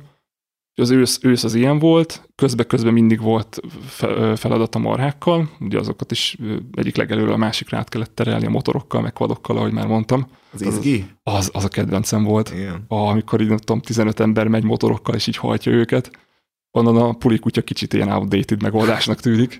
Télen igazából ilyen ügyes bajos dolgok voltak, hát egyrészt ugye folytatódott a felújítás, elfogytak csövek az öntöző rendszeredben, azt kellett kicserélni, azok elég vackok voltak, de talán akkor egy kicsit kevesebb volt a meló. Tavasztal meg ugye beindult mind a, a vetés, mind az ilyen föld megmunkálás, meg akkor születtek ugye a, a borjak is, tehát a 280 tehén volt, ez azt jelentette, hogy olyan 280 borjat vártunk. És az a rengeteg munka volt, tehát ott, ott, ott kell lenni, hogyha hajnalban szül, akkor ott kell menni, ki kell menni, ilyen mélepényt le kell róla szedni, azonnal be kell oltani, tehát az, az ilyen nagyon, nagyon alja meló Sokat, volt. talált, sokat tanultál ott, nem? Igen, igen. Megláttál, meg Igen, hát volt, voltak élmények, az biztos. Mondjuk az élmény szó az, az pont a, ugye a tehenekről általában nem szokott eszembe jutni, mert elég, eléggé nem szerettem azt a részét. Volt olyan, hogy akkor éppen quaddal mentem, és mondta a fogadó apukám mellettem jött motorra, hogy most akkor gyorsan, míg megy a quad, akkor ilyen James Bondosan le kéne ugrani a mozgó quadról, és el kéne kapni a borjat, hogy ő be tudja oltani. És akkor mondom, easy peasy. Gáztattam, ment a quad, elértem a bornak, pont velem párhuzamosan futott, mondom, király itt, a, itt az esélyem, átugrottam, és ahogy repültem, kimozgott alólam, és ilyen hatalmas adag kakába landoltam. Tehát ez ilyen, ilyen volt. Még azért ez nem egyszerű. A, most csak ugye mondtad, hogy menni mellette quaddal és átugrani, ilyen az ESPN-en volt ez a Cowboy Tournament, hogy a, amit a cowboyok csinálnak, abból ilyen nemzet, ilyen sport lett belőle, és egyébként az ESPN meg közvetíti, és ezek, hogy van egy karám, elindítják a kis borjút, te meg mellette mész lóval, ráugrasz, és akkor nem tudom, meg kell kötözni, és időre mérik, hogy mennyire lelasszózod, lekötözöd, akkor ilyenből van turnament. Igen, hát ebbe a turnamentben egy egész all válogatottat tudnék kiállítani onnan a farm környékéről. És, és akkor ezt volt. megtanultad, és akkor nem tudom, pár hét múlva már úgy ment, hogy mentél, nyomtad neki, quad, ráugrott, cs, Igen, ebbe belejöttem egy, egy idő után. Az- Viszonylag ritkán volt ilyen, tehát ezt, ezt szervezettebben szoktuk csinálni, ezért nagyon adhok oltásoknál fordult elő, hogy tudtuk, hogy jaj, ő beteg, és akkor gyorsan Aha. be kell fogni. De hogy őket betereltük egy karánba, fölsorakoztattuk, és akkor tudod, van ez az ilyen nagy vas szerkezet, hogy igazából meghúzol egy kart, és akkor az ilyen finoman így, így megszorítja az állatot, úgyhogy még tudjon mozogni, de Aha. de már be tudod adni az oltást, meg tudod rendesen szerelni.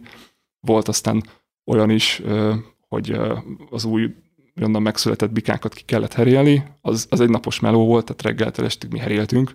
Ott is, Az hogy, az hogy működik? hát ott is ez a koreográfia, hogy így betereljük őket egy sorba, és akkor mint egy futószalag így, így szépen nyisz vágjuk, amit le kell vágni. Nem én vágtam, én a terelésben segítettem, meg én húztam a, a kart, meg ott volt, hogy ilyen bilogot kellett rájuk is sütni, azt is akkor csináltuk, és lement ez az egész napos processz, hazamentünk, jót aludtunk, mit tudom, másnap hétvége volt, hát is jött nagyobb család kajálni, és akkor kérdeztem, hogy mi lesz ebédre, és mondták, hogy ó, Mountain Oysters, hegyi, hegyi kagyló. És mondom, az király, az jól hangzik. Meglepően sok tengeri kaját esznek egyébként Nebraskában, mondom, kagyló, biztos, ja, király. És akkor így eszem, mondom, ez, ez tök finom, ilyen megnuggets jellege van, de tök finom, ilyen kis panírozott kis gombóc. Akkor így megettem, lement, tök jó volt, és akkor odalépett hozzám a fogadó fater, és mondta, hogy hát Ádám, az van, hogy emlékszel tegnap mit csináltunk egész nap? Igen. Hogy íz lett? Mert hogy ez az, amit tegnap lejött, az most ki lett sütve. A bika here. Bika here volt, igen. Úgyhogy hát, de legalább nem lett eldobva, hanem így fel lett használva. Milyen kapcsolatod lett a szülőkkel? Végig jó volt a kapcsolat. Kialakult olyan szintű kapcsolat, mint hogy azt mondod rájuk, hogy ilyen családod volt ott? Vagy inkább ez megmaradt, hogy olyan cserediák vagyok, és ott töltök egy kis időt. Mm, valahol talán a, a kettő között. Kettő között? Ö, igen. Aha. Picit én ezeket az ilyen érzelmi dolgokat mindig elnyomom magamban, meg nem vagyok Mhm. én nagyon érzelgős típus, de, de például megkönnyeztük egymást, mikor elbúcsúztunk, Mhm. meg úgy éreztük, hogy jaj, ez, ez nagyon jó volt ez a közösség, meg hogy ők is engem talán újra választanának, meg ha lehet, akkor én is tök szívesen jönnék újra. Uh-huh. Volt olyan érzésed, hogy azért mentél, hogy dolgozz nekik? Hát hazudnék, hogyha azt mondanám, hogy nem volt. Vol- Voltak ilyen periódusok, hogy elgondolkoztam, hogy azért most nagyon jó jön ez a két extra kéz, és hogy nem Tehát biztos, ilyen hogy... olcsó munkaerő vagyok, hogy Igen, van egy ilyen olvasat is, és hogy nem biztos, hogy, tehát, hogy nem véletlen az, hogy nem lányt választottak, hanem fiút, Aha. akinek több melót fizikai lehetett adni. munka. Fizikai melót, igen. igen. Aha. Van, van egy ilyen olvasat is, de tudom, ezt aztán úgy elnyomtam, mert utána rájöttem, hogy ezt a család része vagyok, teljesen A, a természetes. család részeként kezeltek egyébként? Teljesen végig. Igen, igen. Ez nem volt kérdés. Tehát, Ugyanúgy, mondj, aha, tehát mondjuk nem tudom, az volt, hogy elmentetek családilag mondjuk bevásárolni, és akkor hú Joe, mi a kedvenced, ezt megveszünk neked, mert ez a kedvenced, akkor Ádám, ez a te kedvenced, te is megkapod, meg tetszik az a póló, megkapod, tehát hogy ilyen, akár ilyen szinten? Igen, igen, teljesen. Mikor mentünk kajádába, akkor mindig fizették az én számlámat, és én úgy könyörögtem, hogy hadd hadd adjak bele valamit, hiszen az orientációs táboron ezt megtanultam, hogy erre nagyon figyelni kell, hogy te is adjál valamit, meg te is hívd meg őket, és sose engedték kb. Uh-huh. Teljesen a család része voltam, de kikérték a véleményem ilyenben, hogy a konyhában milyen legyen az új padló. Hát az, aha. Mm, Még azért a sztori az hozzátartozik, hogy a, az elején azért nem volt annyira egyszerű, szóval itt beszéltünk, részben érintettük azt, hogy kultúrsok, meg hogy nagy változás, ami nyilván igaz is volt, Veszprémből, meg pláne New Yorkból érkezve, még ha csak öt napos New York volt az is.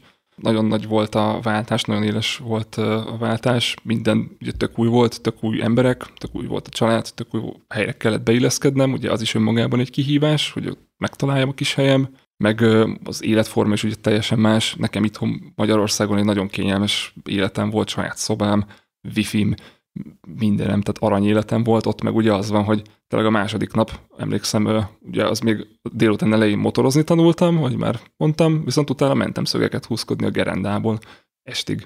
És akkor kicsit pár nap után, amikor pár napja már húzkodtam a gerendát, akkor ugye azért elgondolkoztam, hogy hú, nem teljesen ilyenre számítottam.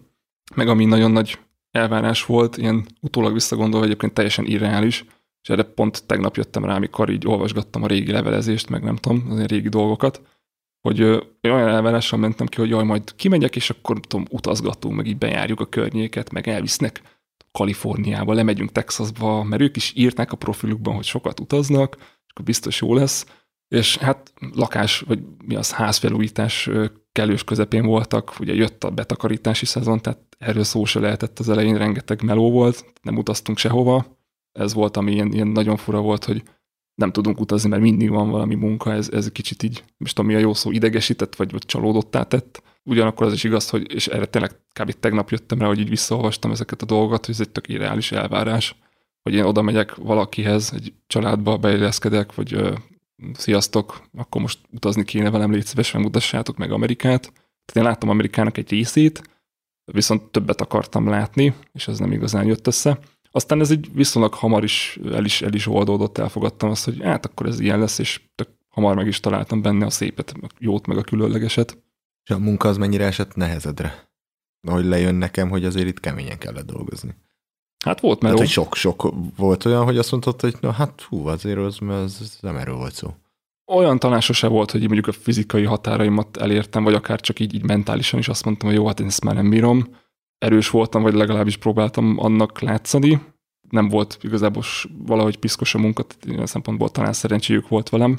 De például uh, utánam következő évben jött egy másik magyar cserediák, nem erre a farmra, hanem a szomszéd farmra, amit mondtam, hogy szintén a családhoz tartozik, meg a, és a kiterjedtebb család lakik, ők direkt egy magyart választottak, bevált csapaton ne változtas, direkt egy magyar srácot választottak, és a magyar srác az, az, ha jól emlékszem, az valami pár hetet bírta, és pont teljesen ki volt, hogy hát őt mennyire dolgoztatják, és hogy ő haza akar jönni, és akkor ő pár nap után, vagy mi az pár hét után haza is jött, vagy, uh-huh. vagy haza lett küldve. Uh-huh. Tök, tök Erről előtte volt. volt szó egyébként? Tehát, hogy a, akár a profilban, vagy akár a szerződésben, hogy te mennyit dolgozol, mennyi a szabadidőd, ilyenek?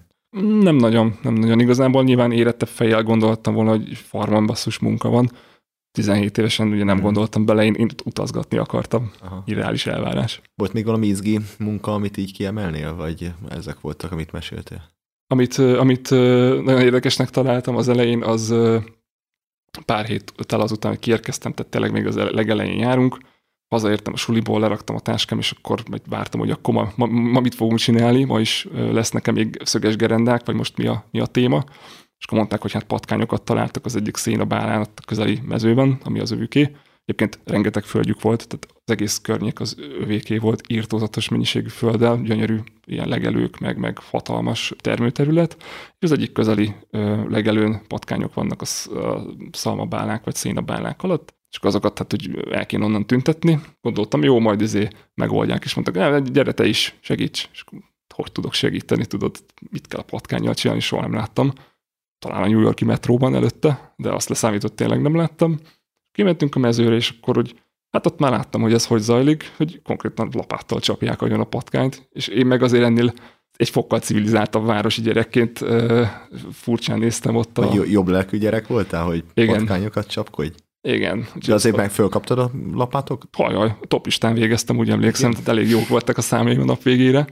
Ja, beálltam, de az, az kicsit fura volt, meg ami, ami még nagyon tipikus munka volt, az ilyen grabineknek hívják, az ilyen kukoricasiló igazából. Ott kellett, abból kellett rengeteg kukoricát kilapátolni, azt, azt nagyon nem, nem szerettem, de tényleg a csodálatos idő volt, kint lehetett volna motorozni, vagy valami, és akkor bent vagy egy ilyen dohos, koszos izében ismered a kukoricát, mert cserediák Aha. vagy a, a néha morogtam. De a fogadóapukám egyszer tök jót mondott, ez nagyon, nagyon megmaradt bennem az egyik mondása, hogy, izé, hogy scooping corn is much more fun than watching naked woman on the beach. Come on, Adam. Tehát ez, ez így nagyon megmaradt. Nézőpont kérdése. Igen. Ők mire, mire költenek? Tehát, hogy látszólag jó módúak, sok pénzük van, sokat dolgoznak, azt gondolná az ember, hogy itt ugyan sok mindenre nem lehet költeni, ami igaz is. Pont néztem is, hogy a október közepéig 25 dollárt költöttem szeptember elejétől, tehát hogy én sem tudtam mire elkölteni a pénzt. Ők azért el tudták, ilyen klasszikus ilyen aukciókra jártak, ilyen farm aukciókra, tudod, használt farm felszereléseket szoktak ilyen helyeken venni. Hát ez megint a munkához kapcsolódik. Igen. Tehát, hogy amit, tudom, aminek nyele van, tudod, az dolgozni kell. Igen, igen. És akkor oda az úgy működik, hogy úgy elmegy egy ilyenre, ugye van ez a csávó, aki nagyon gyorsan hadarja a dolgot, uh-huh. klassz az egész, és akkor egy csomó ilyen bidelnek meg is nyerik, és akkor ott kipakolnak nagyon sok ezer dollárt úgy inkzsebből. Aha. Ja, tehát és, a, költenek. És ami szórakozás? Ez érdekes, szórakozása nem nagyon. Ugye Nincs is szórakozásuk? Társasozás, tehát összegyűlnek, társasoznak, nagyon ritkán megnéznek egy-egy filmet, vagy a Litchfieldbe bemennek a faluba, az ottani steakhouse-ba, vacsoráznak egyet, tehát hogy... Csak ilyenkor több felmerül bennem, hogy ha nem dolgoznak ennyit, akkor is tudnának társasozni.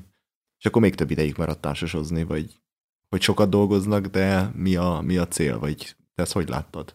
Hogy egyszerűen csak ebben élnek, hogy sokat kell dolgozni, és akkor ha lesz pénzünk, akkor veszünk még több felszerelést, meg még több dolgot, amivel még többet fogunk tudni dolgozni, de hogy... Mm, nagyjából igen. Nekem fura Amivel volt. nincs baj, hogy szorgalmasak, meg sokat dolgoznak, csak kíváncsi vagyok, hogy, hogy, hogy, hogy emellett, hogy volt-e valami, ami, ami mondjuk a kikapcsolódás része, vagy... Ilyen évente például nem mennek el nyaralni. Uh-huh. Mondjuk télen lenne rá lehetőség, ott egy fokkal kevesebb azért a meló, télen se nagyon mennek el nyaralni, nyáron nyilván akkor se. Ez, igen, ez egy kicsit fura, erre tök jól rá tapintottál, tehát hogy olyan, mint hogyha saját magukba így a farmba forgatnák vissza kb. az összes pénzt. Mm-hmm. Boldogok voltak ők? Igen, szerettek farmerkodni. Aha. Igazából az egyetlen problémájuk az volt, és ezt azóta is látom, mert ugye Facebookon ismerős az egész család, hogy kinek adják majd a farmot. Mert a fiataloknak tökre nem, nem menő a farmerság. Ott hegeszteni akarnak a fiatalok, meg vízvezetéket szerelni, de nem, nem farmerkodni. És őszintén nem, nem tudom, szóval farma mindig csak munka lesz, és meg tudom érteni őket, hogy lehet, hogy nem ezt akarják, hanem mondjuk elmennek, igen, mondjuk akár hegeszteni, vagy a, vagy a másik sráca elment fa feldolgozóba, és ott tök jó dolgokat kreatívkodik.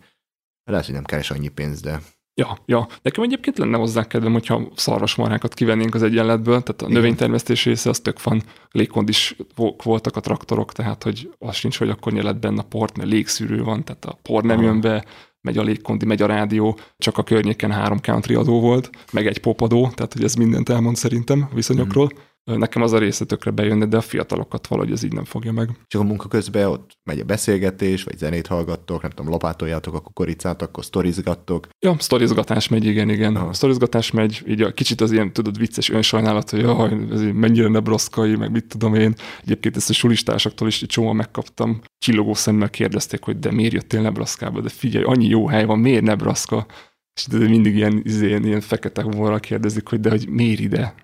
Aztán mindig mondtam, hogy hát nem teljesen önálló döntés volt, de hogy így ez alakult, örülök neki. És a, az anyuka, őról eddig nem sokat meséltél, ő úgy háttérbe vonult, háztartást vezette. Hát ő nagyon kemény, nagyon-nagyon durván tolta, mert ő vezette fullban a háztartást, uh-huh. teljesen mosás, takarítás, főzés, minden. Tök jól főzött, nagyon jól főzött, tehát hogy nyilván a farmon ez nem opció, hogy te McDonald'sba jársz, meg gyors étterembe jársz, mint a, a sztereotípia szerint. Ő minden nap főzött, baromi jól. Emellett, sok munka mellett ő kivette a farmerkedésből is a részét. Tehát a házat rendbe tartotta, de ugyanakkor őt láthattad a kombány mi az kormánykereke mögött is a földön, vagy a traktort vezetni. Ugyanúgy jött mindig tehén terelni, mindig kloszmocival ott csapatta ő is. Nagyon-nagyon-nagyon kemény volt, minden, minden tiszteletem ott az övé volt. Jó, családról esetleg valami még? nem feltétlenül a családhoz kötődik, inkább az ilyen szabadidős tevékenységek. Mikor kérdezted, akkor én nagyon a, úgy gondolkoztam a szabadidős tevékenységekre, hogy mi az, amit a család együtt csinál, inkább a barátok mit csinálnak. Ez, ez egy nagyon nebraszkai dolog, már rögtön az elején megtapasztaltam. Péntek esténként fiatalok ugye úgy szórakoznak, hogy előbb lemennek a steakhouse-ba, ott van egy biliárd, ott ellökögetünk, meg úgy el vagyunk, és utána jön az igazi nebraszkai rednek része, mert autóba pattanunk, vagy autóba pattannak az emberek, és a kukorica mezőkön, hát mindenhol földút van, ugye össze-vissza driftelgetnek, farolgatnak, és hogyha táblát látnak, vagy bármi mozgó állatot, vagy esetleg sörös dobozt, akkor fogják a fegyvereket, amivel minden kocsi tele van. Tehát, hogy a ülés alatt, a hátsó ülésen töltények esnek ki a kesztyűtartóból, igen. Tehát bármi lőhető dolgot látnak, akkor ők azt meg is fogják lőni. Nagyon érdekes a Google Maps-on, hogyha megy az ember és nézi a közlekedési táblákat, hogyha rá tud zoomolni, sok helyen nem tud, mert 2008-ban volt csomó helyen utoljára befotózva ilyen mobiltelefon, na, sokkal rosszabb minőségben, de a lényeg a lényeg, hogyha nézitek az ilyen táblákat, rá tudtok közelíteni, akkor a legtöbb az át lesz lőve, mert azt levik mozgókocsival. Ja. Mi, milyen, milyen, milyen shotgun, vagy mik, mikkel? Minden. Tehát van shotgun, van dupla, szimpla csövű, dupla csövű, van ilyen kisebb kaliberű puska, mindenféle pisztolyok, van, hát nekünk is volt a Farman AK-47-es, tehát gépszóró. AK-47-es. Ja, ja, azzal is lehetett ott lőni.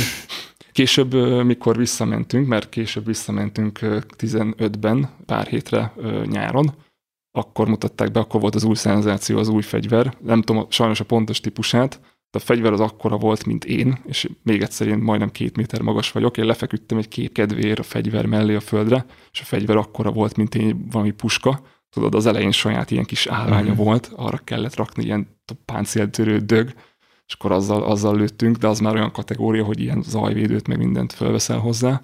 Nagyon-nagyon büszkék keretet imádnak lövöldözni. Szintén 2015-ben, mikor később látogattunk, akkor az is egy ilyen hatalmas szenzáció volt, hogy valami robbanóanyagot szereztek valahonnan, így a család, és akkor azt kivitték az egyik ilyen legelőre, nem tudom, egy kb. valami hordó alakú valami, és akkor messziről azt hiszem talán pont ezzel a brutál fegyverrel kilőtték a robbanóanyagot, és akkor hatalmasat szólt, és akkor mindenki örült, és utána mindenki ment a dolgára. Tehát ilyen igazi rednek, rednek humor, meg rednek szórakozás. Ez kemény. Amikor visszamentetek, akkor is dolgoztat? Dolgoztál, vagy dolgoztatok? Igen. Akkor is azért csak egy régi idők emlékére.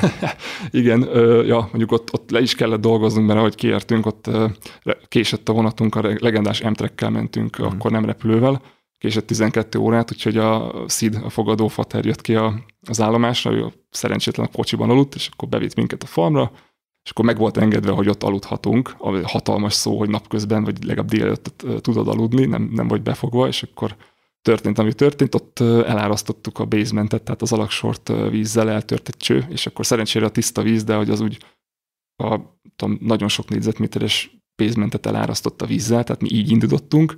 Ezek mint után... ez konkrétan ti, mind vendégek? Igen, igen, Aha. igen. Egyszer csak jött fel a víz, és akkor arra keltünk, tudod, jetlaggel mindennel, hogy izé, hogy hát kilépünk az ágyból, két helységgel odébb, mint ahol a mosdó van. Kiléptünk az ágyból, akkor bokáig ért a víz.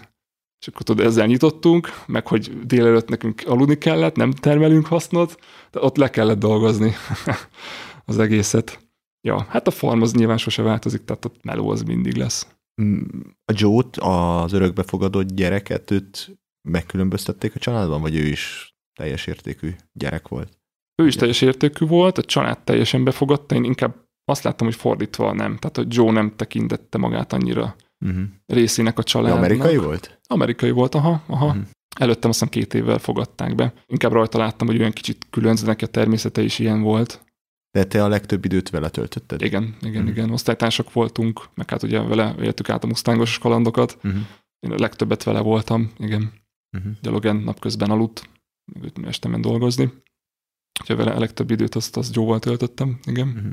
Ugorjunk vissza egy kicsit a, a sulira, meg a többi korodbeliekre. Milyen kapcsolatokat sikerült kialakítani? Mondtad az elején nagyon de exotikum voltál, ez így megmaradt, kialakultak barátságok. Igen, igen, ez végig megmaradt ez az exotikum státusz, uh-huh. tehát még a végén is így tudom, ilyeneket kérdeztek, hogy de hogy Magyarországon van izé, amúgy van vízöblítéses klotyó, meg ilyenek, és nem tudtam eldönteni, hogy poénból vagy nem, és akkor mondták, később mondták, hogy de amúgy én ezt komolyan kérdeztem, mert nem tudom. Kicsit ilyen side story, de például nem ismerik a kézilabdát. Uh-huh. És az egyik órám egyébként egy graphic design nevű óra volt, a helyi suli újságot, meg a falusi újságot szerkesztettük, az, az nagyon jó volt. Meg én lettem képzeld a fotós, mert volt nálam éppen akkor vettem egy tükörreflexes kis egyszerű fényképezőt, és már dobták is el az ott lévő ezer éves kis point and shoot fényképezőt, és akkor mondták, hogy Ádám, te vagy a fotós. Én lettem a falusi újság fotósa, és akkor például cikkeket kellett írnom a kézilabdáról, mert nem tudták mi az. Cikket írtam Magyarországról, Budapestről, tehát mm. ilyeneket nem tudnak, Forma egyet se ismerték. Hallottak már róla, hogy mert ott NASCAR. NASCAR, NASCAR, NASCAR az megy. Úgyhogy ja, visszatérve a kérdésedre, az exotikum státusz az végig megmaradt. Jó pár évig még egész aktív, tehát hazaérkezés után jó pár évig egész aktív üzenetváltások is voltak, aztán nyilván elkopott. igen, több ezer kilométerre vagyunk egymástól, elkopott, de, de még vannak emberek, akikkel fél évente azért úgy váltunk egy-egy szót, a családdal gyakrabban, uh-huh. tehát velük azért néha van, hogy olyan havonta is úgy kivel mizu, megkérdezzük. Volt egy tanár, akivel tök jóba lettem, egy ilyen government nevű tárgyat, tehát ilyen kormánytant tanított, Mr. K vele is tök jobban lettem, őt is meglátogattuk, mikor később visszamentünk, vele is, nem tudom, pár havonta beszélek Facebookon, úgyhogy még azért maradtak, de nyilván a legtöbb az lekopott. Ők akkor ilyen érdeklődtek a világ iránt, de azért elég kisebb volt a tudásuk így a világ dolgairól? Igen, meg szerintem bennük is bennük volt ez a... Kisvárosiság? Vagy ilyen vidékiség? Igen, az is, meg az ilyen kicsit amerikai ilyen felületesség, tehát hogy ő, neki egy, egy szavas válasz kell, és akkor ő elrakja azt a polcra, és köszöni. Aha. Ez máshol is biztos, tudom, te is találkoztál ilyennel, hogy úgy, úgy tűnik, hogy őszintén érdeklődik, aztán igazából úgy annyira nem, mert hogyha megkérdezett két perc múlva, akkor pff, semmire hmm. nem emlékszik, nem baj, mert én is egy csomó dologgal így voltam, hogy megkérdeztem, hogy ez, ez micsoda, és akkor elmondták, hogy a kombájnak melyik alkatrésze, milyen típushoz jó, kit érdekel, tudod. Az osztálytársak között mik voltak a beszélgetési témák? Miket, mik, mi zajlott a sport, a nem tudom, a csajok, a mi történt a szomszéd faluba, vagy akár ők velük is a legújabb kombájnokat nézegettétek, meg hogy mikor lesz, milyen munka van otthon. Sport az nagyon ment, az, az mindig beszédtéma volt, akár a mi saját sportunk, akár ugye a Cornhuskers, ahogy mondtam. Fegyverek, az még kimaradt a felsorolásodból, hogy ki milyen double barrel shotgun kapott, az, az mindig beszédtéma volt. Ez, De ez akár az, hogy a 16 éves gyerek a, ott van a kocsiában a shotgun ja. legálisan, vagy nem legálisan? Azt nem tudom, de ő behozza 16 évesen a double barrel shotgun és akkor suli után azt ki kell próbálni ott a falu szélén, tehát ott azért durogtak a fegyverek elég rendesen. Meg hát ezek a gépek, tehát akár traktorok, kombájnok, autók, ezek, ezek nagyon lázban tartották ott a, a Litchfieldi uh-huh. nagy érdeműt. És bejártatok nagyváros, nagyvárosba? Közeli városba? Igen, hát nagyváros, amúgy ott tényleg ilyen gigapolisnak tűnt a 30 ezeres lakosával. Be a családdal is olyan, azt hiszem három hetente szokott lenni nagy bevásárlás, akkor tényleg a, a pickup platóját is. Walmart és Target, igen. Uh-huh. Igen, inkább Team Target szoktam lenni, egy fokkal értelmesebb cuccok vannak, de ja, a Walmart is ment nagyon. És akkor ilyenkor, mikor leérkeztünk a nagyvárosba, akkor úgy, utána úgy megyünk haza, hogy tele van a plató cuccal, tehát hogy három hétre ott be van vásárolva, mert azért nincs annyira közel. Nyilván nem drága a benzin, de azért fordulni idő, meg benzin, meg minden, meg barátokkal is ezen kívül azért, ha csak megneszeltem, hogy bárki megy Kárniba, akkor én is már mondtam is, hogy figyelj, akkor megyek én is. Mindig el voltam engedve, szóval nem volt az, hogy figyelj, Ádám, inkább nem segítenél itthon. Tehát, hogy azért mondom, hogy tökre flexibilisen kezelték ezeket, meg megértették, hogy én világot akarok járni, ezekből sose volt konfliktus. És akkor volt olyan, hogy nem tudom, majdnem minden hétvégén sikerült így lejutni a városba. Azért az úgy jól esett a városi lelkemnek egy kicsit civilizációt látni. Uh-huh. És ott volt bármilyen közösség, akivel megismerkedtél? Vagy volt, hogy nem tudom, a szomszédba faluval összejártatok? Vagy, vagy megmaradt ez a kis, kis közösség, ami ott volt? Igazából igen, a, ez egy mondjuk úgy, hogy ilyen megyei közösség, amiben nagyjából mi gondolkodni szoktunk. Ott Sherman megyének hívják a megyét, ez 3000 fős, sac per kb. Mm. És aztán van benne négy település, beleérte Litchfieldet is, vagy, vagy öt, és akkor Loop City-nek hívták a megyének a székhelyét, ami ezer fős gigapolis volt, tőlünk egy 30-40 kilométerre. Velük tartottuk így a kapcsolatot, ott is volt egy suli, és akkor csomószor ugye találkoztunk is, mert meccset játszottunk egymással, velük tök jó volt a viszony, onnan, onnan is voltak barátaim, oda is gyakran jártunk föl. Bulik? Voltak. Házi buli? Az is volt, és ez egy nagyon érdekes kérdés, ami nekem tök fura volt. Én 17 évesen mentem ki, lehet, hogy szüleim most a podcastből fogják megtudni, hogy én már előtte fogyasztottam néha barátokkal sört, úgyhogy ne haragudjatok, de ez az igazság. Ahogy kiértem, hát ugye nem volt kérdés, hogy egy-egy sör az úgy pattanhat, meg úgy pattant is. Viszont ami nagyon fura volt, és ez is igazából lehet sejteni ezt is az ilyen popkultúrából, hogy ugye 21 a korhatár, és rettegnek, hogy lebuknak. Olyan zsigeri félelem van mindenkin, aki underage, és 21 alatt iszik, takarja a sört, és a legelő közepén, a világ végén, nekünk is ott volt a kis bunkink, egy ilyen kis ürgejukszerű, ahol rekes sört mindig beraktuk, és csak ott mertünk sörözni, utána azonnal rágó és nagy kerülővel haza, hogy véletlenül se derüljön ki. Hát a, a rekes sört, amit az ürgejukba raktunk Joe-val ott a szántásba, azt a Litchfieldi kocsmából vettük, volt egy, egy dílerünk, egy kontaktunk, aki csapos volt egyébként, és a hátsó ajtón kiadta nekünk, de ő is rettegve. Tehát mi is ez hogy építették ki a kontaktot? Ő már megvolt, tehát ő már Joe már ismerte, már, és akkor egy kényelmes volt. Mindig rettegve adta ki a hátsó ajtó, mindig este kellett menni, nagyon közel kellett parkolni a Mustanggal, és azonnal tűzés volt, tudod, hogy nehogy bárki meglássa. Tehát ez nagyon, nagyon fura volt, hogy itthon tudod, hogy senkit nem érdekelt, hogy 17-8 évesen iszol, hát pláne 18 nyilván akkor legálisan teszed, de ott az emberek rettegtek, hogy lebuknak. Meg tök érdekes volt, hogy olyan volt, mint hogyha aki egyszer lebukik sörrel, akár egy dobozzal a kezében, azról pletyka keringett, és hogy azt tökre beskatujázták, hogy ja, hát ő alkoholista, úristen, múltkor láttam, sört ivott. Ez tök fura volt. Az hát akkor ezért már... dugdossa mindenki, mert ha... Ja. De ezek a, ezek a nagy, megint ezek a nagyon gyenge kis light sörök, nem? Ja, hát a... ezek csapvizek, persze. Aha. Ja, nem is voltak jól igazából, nem is voltak jók, igazából a feeling miatt ittuk csak. Meg azért, mert nem lehetett, nem? Ja, meg azért, mert nem lehetett, igen. igen. Ilyen, ö, ez rövid italok. Mm, azok annyira nem. Nem, nem, nem, nem, nem is emlékszem, hogy bárhol is a közelébe Aha. jutottam volna. Sört kaptuk mindig így illegális csatornán, a hátsó kiadón, vagy a hátsó ajtón keresztül. Jellemzően ez volt, hogy miatt a kis Joe-val ketten bontottunk egyet sört ott a szántás, vagy mi az a, a legelő közepén, tényleg a világ végén és akkor ott elsörözgettünk, de nem tudom, egyet vagy max. kettőt tudod, hogy még ne is vegye észre senki. És Ö, szerinted mi, mi lett volna, ha mondjuk a apuka mondjuk rájön, vagy meglát? Fú, hatalmas fejmosás. Igen? Hatalmas fejmosás lett volna, az biztos. Igen, meg szerintem ő is lehet, hogy kicsit így berakott volna engem ebbe az alkoholista dobozba, jó az Ádámnak, úristen, Mekkora Ők, ő, csalódás. ők felnőttként ő nem ivott? Nem, nem, nem. Ja, hát Ezért volt külön aha. szerencsés, hogy egy üveg tokait tudtam nekik vinni ajándékként. Csak az mai napig ott van. Ja, 2015-ben is láttuk, Aha. de még megvan. Lehet majd legközelebb, amikor megyünk, megisszuk. Uh-huh. Egy nagyobb bulira emlékszem, tehát hogy így jellemzően Joe-val ketten a világ végén iszogattunk néha, nyilván tök ritkán egyébként. Ezek kívül egy nagyobb ilyen bulira emlékszem, oda Logan vittel már egészen a végén, tehát valamikor május közepén vége fele.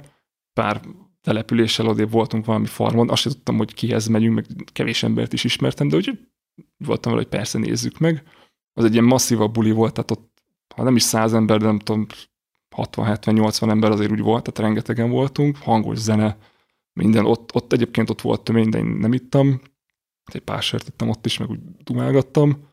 Ben voltunk egy ilyen nagyon nagy garázsban, vagy egy ilyen csarnokban igazából, és akkor egyszer csak valaki jött kívülről, hogy jönnek a rendőrök, vagy jön a sheriff, és akkor villany, lehó, zene lekapcs, sör eldob, és akkor pár perc múlva az a két ember bejött, hogy izé, jaj, úgy csak vicceltünk. Olyan outrage volt, azokat az embereket szerintem megverték ki. Kicsit ilyen na- naivan ártatlanul, de mégis így a szabályok ellen teszünk valamit. De hát még azért egy sört meginni, az nem a világ. Volt olyan, hogy unatkoztál? Volt, igen, elő-elő fordult, főleg ugye az elején, mikor így nem tudtam, hogy mit szabad, meg mit nem Aha. szabad. Aztán az adott nagy erőt, vagy új erőt, hogy igazából rájöttem, hogy én szabadon, hogyha nincs semmi dolgom, akkor szabadon fölülhetek egy motorra, vagy quadra, és akkor így elmehetek motorozni, meg quadozni. Ebben egy ideig nem voltam biztos. Quadot annyira nem szerették, mert az ugye visz többet fogyaszt, meg az, az inkább be van fogva, ilyen haszonjármű, akár a tereléshez, meg voltak ilyen kis kiegészítők, amit a quad végére csattintottak, és onnan konkrétan onnan permeteztek, tehát ilyenekre is be tudták fogni a, a quadot. Azt annyira nem szerették, hogy elviszem, és az elején én főleg quadoztam, mert az egyszerű volt, hogy csak egy gombot kellett nyomni, aztán mentél, és így fokozatosan tértem át a motorozásra, és miután így megtanultam jól motorozni, utána egy új távolatok ny- nyíltak előttem, és akkor jártam a erdőt, mezőt, mindent. Túrázni? Hát motorral, igen. Hát, hogy elmentél motorozni, Igen. és akkor... Igen, igen, ilyen kis motoros túrákra, meg aztán tök sokszor volt, hogy random emberekkel így összetalálkoztam, aztán ők is így jöttek velem, és akkor dumáltuk, meg nem tudom, néztük a naplementét, mert igazából bárki bármit állíthat, de a legszebb naplementék szerintem Nebraskában vannak. Aki ilyen naplemente fetisista, az mindenképp menjen el, ez gyönyörű. Ja, meg ha még plusz egy, aki meg éjszakai égbolt fetisista, az is menjen el Nebraskaba, ugye semmilyen fényszennyezés nincsen, tehát hogy így premier plánba látsz mindent. Nagyon szép. Gyorsan ment az idő? Öm, igen, egyre gyorsabban, ö, ahogy közeledtem a végéhez. Az elején úgy nagyon lassan, úgy nem akart beindulni, ugye beszéltünk erről a nehezebb korszakról is, de ahogy úgy eljött a vége, úgy, úgy nagyon gyorsan begyorsult, és akkor főleg az utolsó pár hét ott csak kapkodtam a fejemet, hogy úristen, jaj, jaj, még neki kell ajándékot vennem, jaj, még ott lesz egy izé, nem tudom én, búcsú vacsora, jaj, még vele is találkoznom kell. Nem tudtam minden követelménynek megfelelni, nyilván, de ott, ott nagyon gyorsan eltelt már. Tartottál búcsú bulit? Igen, szóval a hazautazásom előtt pár nappal szerveztek egy ilyen bazi nagy búcsú bulit, tényleg ott volt az egész falu, boldog-boldogtalan kijött, és így a tök aranyosak voltak, mert így, mindenki mint tudom, meg akart utoljára ölelni, így tudom, alá akarta írni a pólómat, ott az emberek lögdösögtek már kb. tehát én nevetséges volt. Még ott és én nem tudom, motorra pattantunk, és akkor ilyen utolsó közös motorozásokat nyomtunk, közben sült a hotdog, közben sült a barbecue, meg marshmallow nyilván, az is tipikus üzé, kaja ott.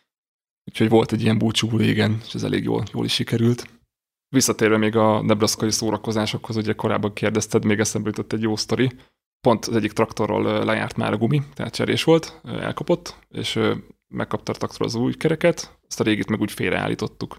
És akkor ott, ott volt, és akkor kitaláltuk, hogy mi lenne, hogyha felpakolnánk egy pickup hátuljára, kivinnénk így a világ végére, ugye ez, ezek a legelők, ezek nagyon dimbes dombosak ám, tehát hogy ilyen írdatlan nagy szakadékok is néha tudnak lenni, ahol teheneket engednek, engednek legelni, de hogy vigyük ki az, a traktorkereket az egyik ilyen legelőre, és felpakoltuk a pickup hátuljára, és kiértünk vele a hegycsúcsra, és akkor úgy az volt a, a fun, hogy beszálltunk nyilván a traktorkerékbe, és akkor meglöktük egymást, és akkor legurultunk az ilyen írdatlan nagy ö, ö, lankákon. Rengeteg ideig tartott, mire leértél, azt se tudtad, hogy hol van a föld, meg hol van az ég, és akkor, amikor leértél, akkor így eldőlt az egész, ami alapból nem lenne probléma, viszont egy idő után kitaláltuk, hogy ketten is simán beférünk a traktorkerékbe, sőt, még akár többen is befértünk volna. Tehát egy idő után már kettesével mentünk a traktorkerékben, pár, páronként, és én pont mindig páronként, vagy páromként a, az egyik legnehezebb csávót kaptam, a legsúlyosabbat, ami ugye nyilván azt eredményezte, hogy mikor megállt a kerék, bazinak traktorkerék, akkor a csávó volt a földön.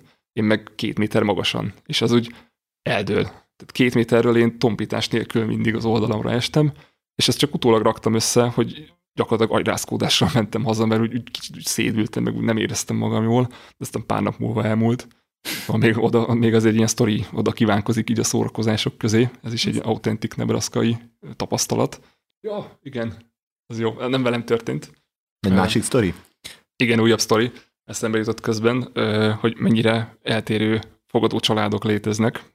Velem egy időben ment ki egy másik magyar lány is Amerikába. Hát odaírta a a egyedülálló férfihez, ami már önmagában kicsit ilyen para, hogy ő hogy fogadhat egy lányt be, de valahogy átment ezen a teszten, mert hogy nyilván a fogadó családokat letesztelik meg, úgy megnézik, hogy alkalmasak-e erre a dologra, de mindegy, egy egyedülálló csávóhoz került, és akkor föltűnt neki, hogy ilyen kicsit ilyen stúdió jellegű a lakás, vagy a ház, ahol lakik a csávó, és akkor teltek, múltak a napok, úgy nem is annyira érezte magát jól egyébként, úgy tudom, de egy idő után arra ment haza, hogy hát ott a nappaliban felnőtt filmet forgatnak. És a csávó volt a fogadó, apuka volt a rendező. Úgyhogy... Hát akkor ez még, több, még több kérdést felvet, hogy miért akart magához egy, egy lányt fogadni. Nagyon gáz az egész. És egyébként volt valami, vagy, vagy ennyi a sztori, hogy fogta magát és eljött a lány, vagy? Fogta magát, igen, hat, értető módon írta ennek a, az ő saját képviselőjének, hogy azonnal szeretne elmenni innen, azt gondolom, hogy teljesen érthető, és akkor nagyon gyorsan őt ki is menekítették. Persze. Ja, de hogy igen, tehát hogy van, vannak ilyen helyzetek. Aha. Eszembe jut egy csomó film egyébként, amik ilyen vidékről játszódnak. Sőt, Mármint milyen film? Ami még mielőtt elkezdtük az interjút, nagyon sokszor eszembe jutott, és ezt ajánlom a hallgatóknak is, a Napoleon Dynamite. Nincsen szerintem konkrétan kimondva, hogy hol játszódik, de vidéki Amerikába, egy középiskolába játszódik, és az egy MTV film, elég kis bugyuta, de szerintem nagyon sok olyan dolog van benne, ami, ami bemutatja, jól bemutatja a vidéki Amerikát. Vidéki, azt, azt ajánlom a hallgatóknak, hogy ezt nézzétek meg. Még egy másik sztori jutott eszembe. Um, igazából volt egyszer a, ú, talán február-március magassága lehetett, pont jöttünk haza a Carnival egy ilyen, ha jól emlékszem, nagy bevásárlás volt, uh-huh. és akkor felhívták a fogadó anyukát, hogy hát sajnos meghalt az édesapja, úgyhogy szegény teljesen értetően összeomlott, és azonnal repült is tovább a családhoz. Ő Oregonból származott, tehát több állammal odébbről jött a család. Valahogy úgy alakult, engem is megkérdeztek, arra emlékszem, hogy van-e kedvem velük menni, hogy alapvetően nem lesz happy, temetni mennek, meg gyászolni, hogy nem lesz happy, de hogy welcome vagyok, nyugodtan menjek, annyi, hogy most nem biztos, hogy ezt a repjegyet ki tudják fizetni, de hogy ha akarok, akkor nyugodtan. És akkor mondtam, hogy hát figyelj, így nem, viszont mindenki más megment kivéve a szomszéd farmról Rodot, aki a fogadóapukámnak a tesója, akivel ugye együtt farmerkodnak. Tehát ketten voltunk két farmra, teljesen üres volt az egész, tök, tök creepy volt az egész dolog. Azt hiszem talán zuhanyozhattam, mikor hallgattam a rádiót, az egyik country rádiót, a legfeelingesebb adás volt. A rádióadó bemondta, ilyen kis lokál rádió volt egyébként, de mondta, hogy Indianapolisból az egyik börtönből megszökött egy toplistás bűnöző, és hogy a környéken látták, Hát tudod, akkor ott voltam egyedül, és akkor szerintem abban az évben először az ajtót bezártam. Tehát először be lett zárva az a, az a zár. Fegyvert fogtál magad? Fegyvert fogtam, volt Igen. pisztoly, mondom, semmi hirtelen mozdulat. Megszóltam a Rodnak is, hogy figyelj, majd, majd vigyázz, mert izéből para van. Ezek a, megint a filmek, az amerikai filmek, a horrorfilmek, meg a mindenféle ilyen vidéki Amerika, amik az előbb mesélted azt a autós üldö, nem is üldözés, hanem hogy le akartak szorítani. Ja, Ez is ilyen tipikus ilyen amerikai horrorfilmek, hogy a kietlen utakon egyszer csak megjelenik egy autó, és minden indok nélkül csak le akar szorítani meg. Igen, igen, ott könnyen lehetett ilyen parafeeling az embernek, uh. ahol... Ilyen félelem nem volt benned valamikor? Mondjuk akár ebben az esetben, hogy fú, itt vagyok kilométerkre senki sehol. Ebben a konkrét esetben volt, tehát ott azért eléggé be voltam fosva. Mondom, hogy bezártam az ajtót, soha senki nem zárta be szerintem ezt a zárat még. Én voltam az első, meg úgy tudtam, hogy jó, itt van nálam a pisztoly, tudtam, hogy bár kim van a garázsban a, a nagy páncélszekrény, ahol az AK-47-es meg a társait is golyószórókat őriznek, de tudtam, hogy a kulcs az nem ott van, tehát hogy az, oda, ha be is tör, oda nem fog tudni felfegyverkezni, mm. mert valószínű, hogyha betört volna, akkor legyünk őszinték, bármelyik autóból vagy bárhonnan magához szedett volna egy fegyvert Szóval itt féltem, meg a, igen, a leszorítósnál is kicsit féltem, de ott, hogy mindenki félt, ott öten voltunk a kocsiban, így barátokkal jöttünk haza a városból, és így senki nem értette, hogy mit akartak. Nem is ismerte őket senki, ami fura, mert hogy nagyon sok esetben ugye annyira kevesen lakják a környéket, hogy a Ismered rendszámtáblából autót, persze. így van, fölismered. És senkinek nem tudta, hogy mi az a kocsi, ki ül benne, és mi volt a szándéka, az elég para volt. Aha. Talán arról nem is nagyon beszéltünk így egymásnak se, hanem hogy neki elrakta, aztán csak úgy ügyesen néztünk hazáig, hogy Jézusom, ez mi volt. Uh-huh.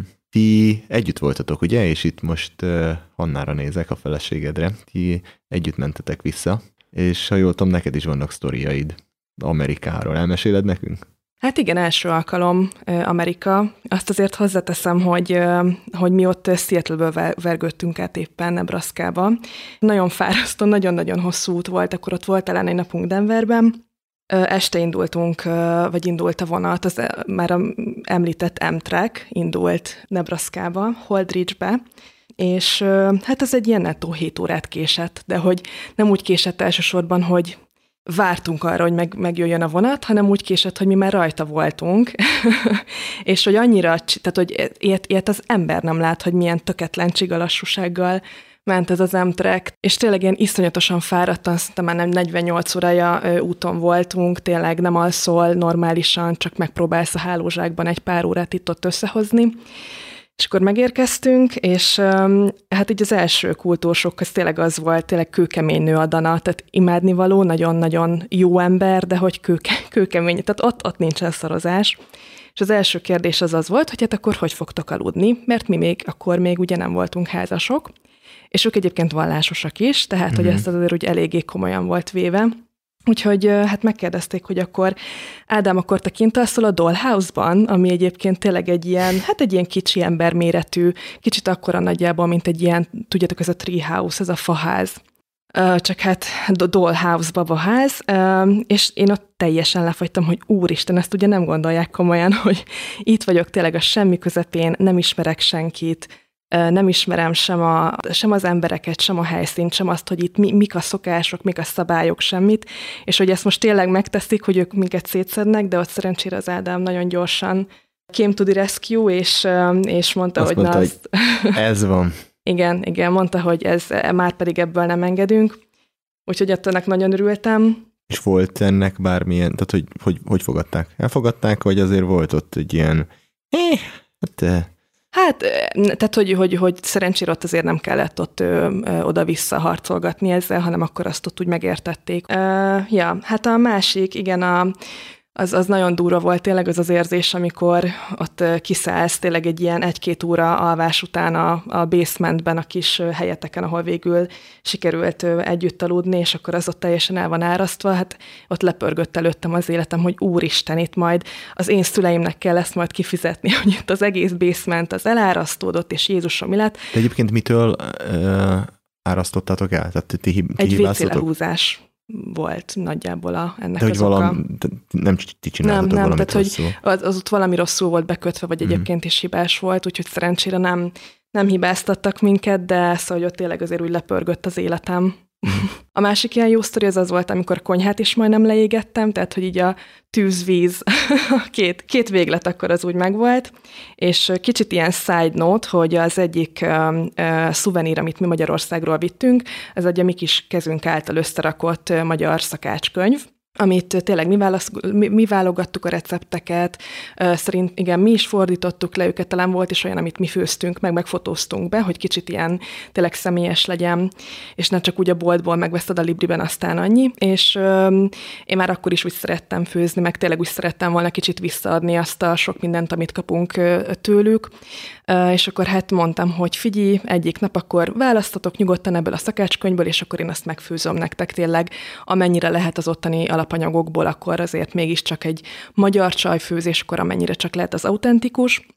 És ö, akkor odaadtam a szakácskönyvet, és nézegette a Dana, hogy hm, jól hangzik, jól hangzik, akkor legyen, legyen is, uh-huh, akkor legyen a rakott krumpli, és akkor én gondoltam, hogy jó, szuper, hát akkor rakott krumpli lesz az ebéd. És folytatja, hogy és akkor legyen mellé, á, paprikás csirke nokedlivel. Mert hogy ott, és bár egyébként talán addigra már nem kellett volna, hogy ezen csodálkozzak, de hogy ott, tehát az, hogy a rakott krumpli, ez egy köret elem gyakorlatilag, az nem számít egy full étkezésnek, vagy az nem számít egy full egytelítelnek, az egy köret. Az egy krumpli, kit érdeke, hogy van benne békön, meg hús, meg amit akarsz, kolbász, hiszen hát um, Uh, mégiscsak, tehát ez egy side dish, úgyhogy akkor a fő, fő elem akkor pedig a paprikás csirke, de hát természetesen azt nokedlivel kell lenni, úgyhogy akkor azt legyek kedves.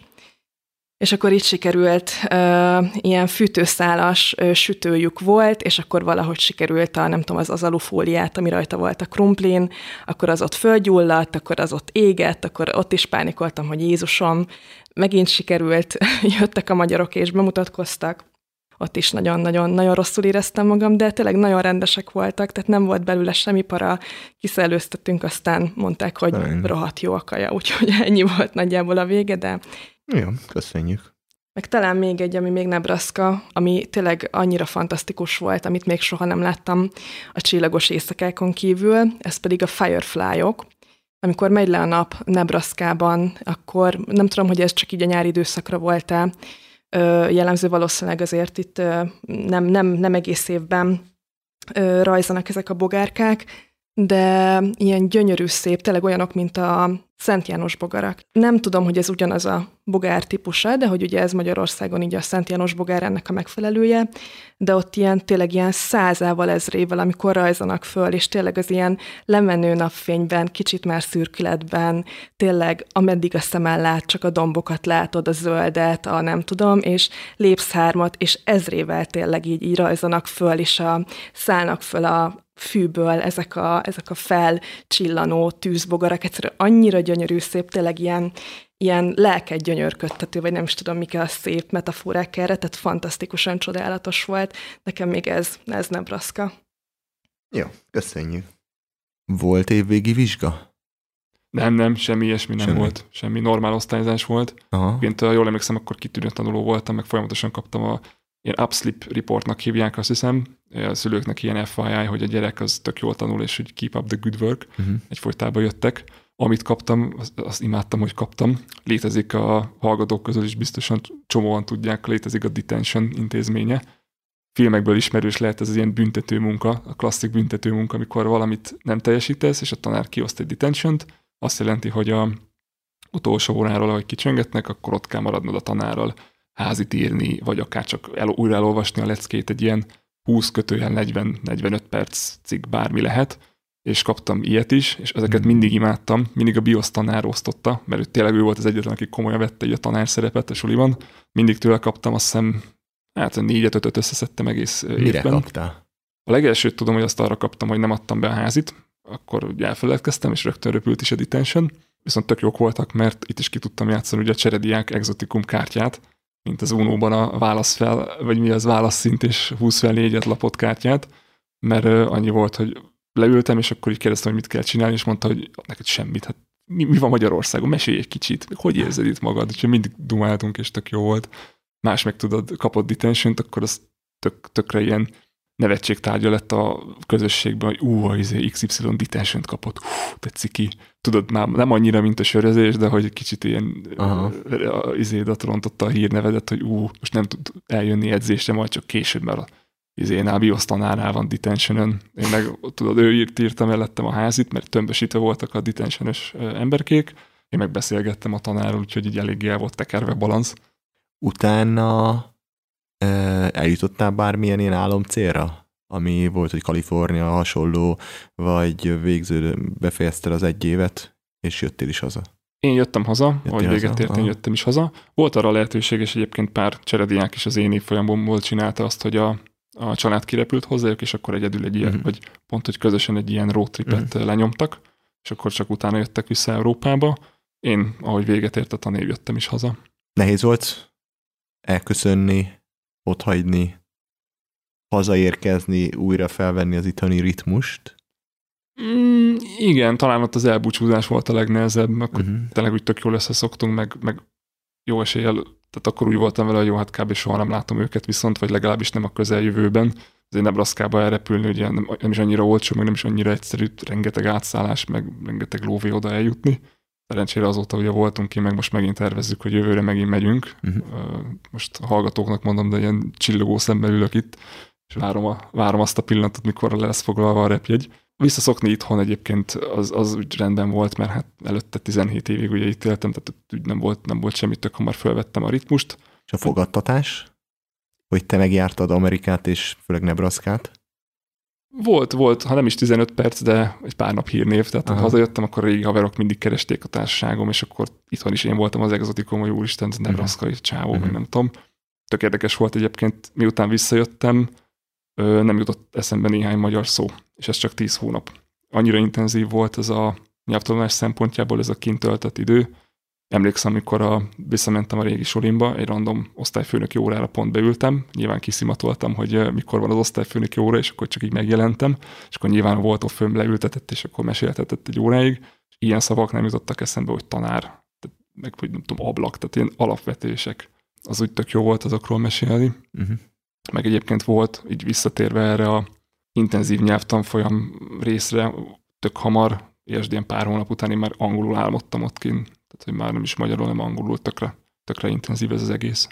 Ha valaki ilyenbe gondolkodik, akkor mit ajánlanál, hogy ki menjen, és hogy mi hogyan álljon hozzá ehhez, illetve ki az, akinek nem való egy ilyen?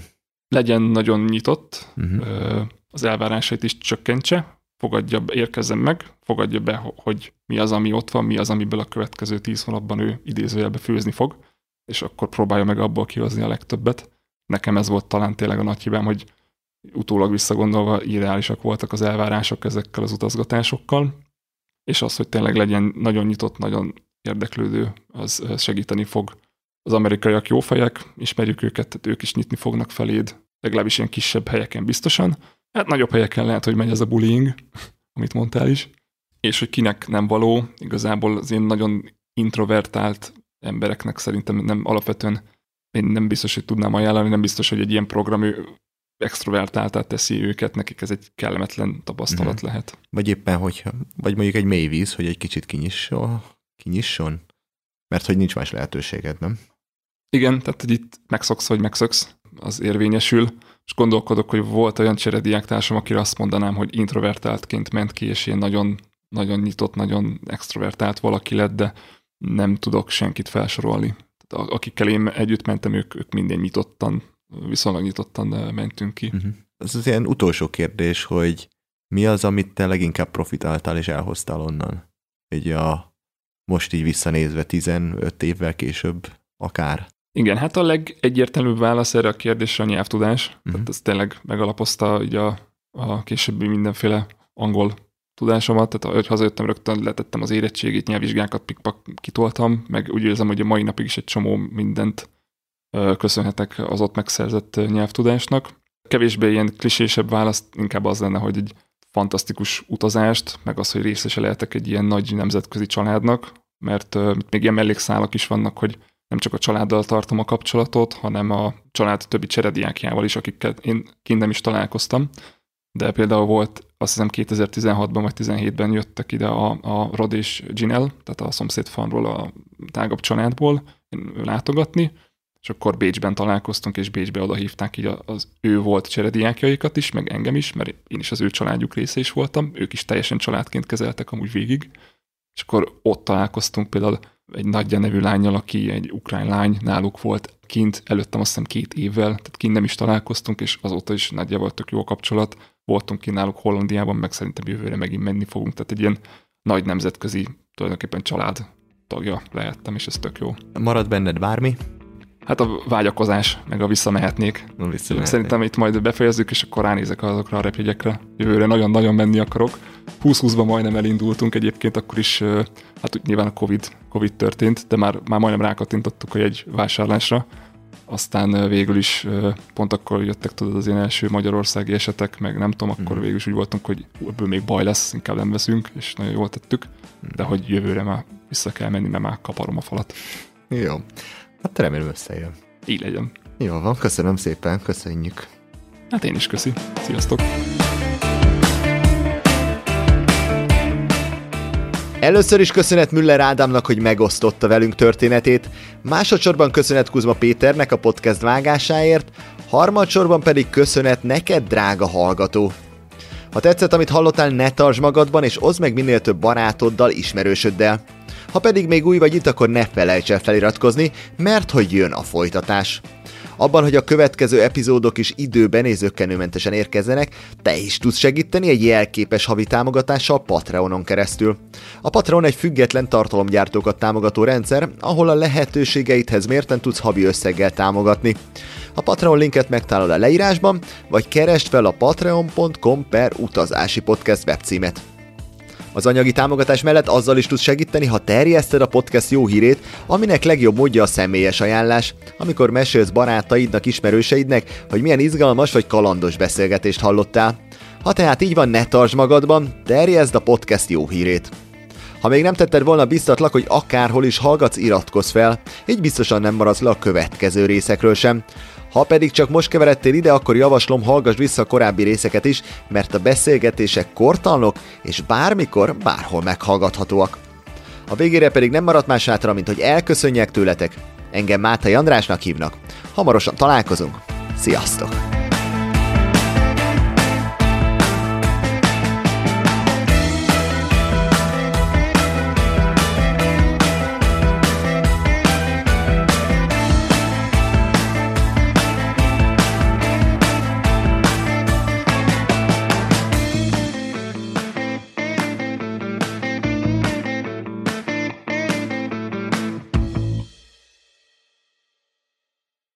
Ha más podcastekre is kíváncsi vagy, hallgassd meg a Béton műsor ajánlóját. El tudod képzelni, hogy a podcastet, amit éppen most hallgattál, fél év múlva már a mesterséges intelligencia generálja? Mi sem. De ha érdekel, eljött már a gépek lázadása. Hallgass bele az Embertelen podcastbe. Orsós Lajos vagyok, a műsor házigazdája. Egyelőre még élőben. Egyelőre. Fedezzük fel együtt, hogyan ismerkedik, randizik, mesél és vitatkozik Betty és Péter, két teljesen mesterséges intelligencia. Lajos, a podcast címét mond még egyszer, Léci. Oké. Okay. Embertelen podcast. Ez a műsor a Béton közösség tagja.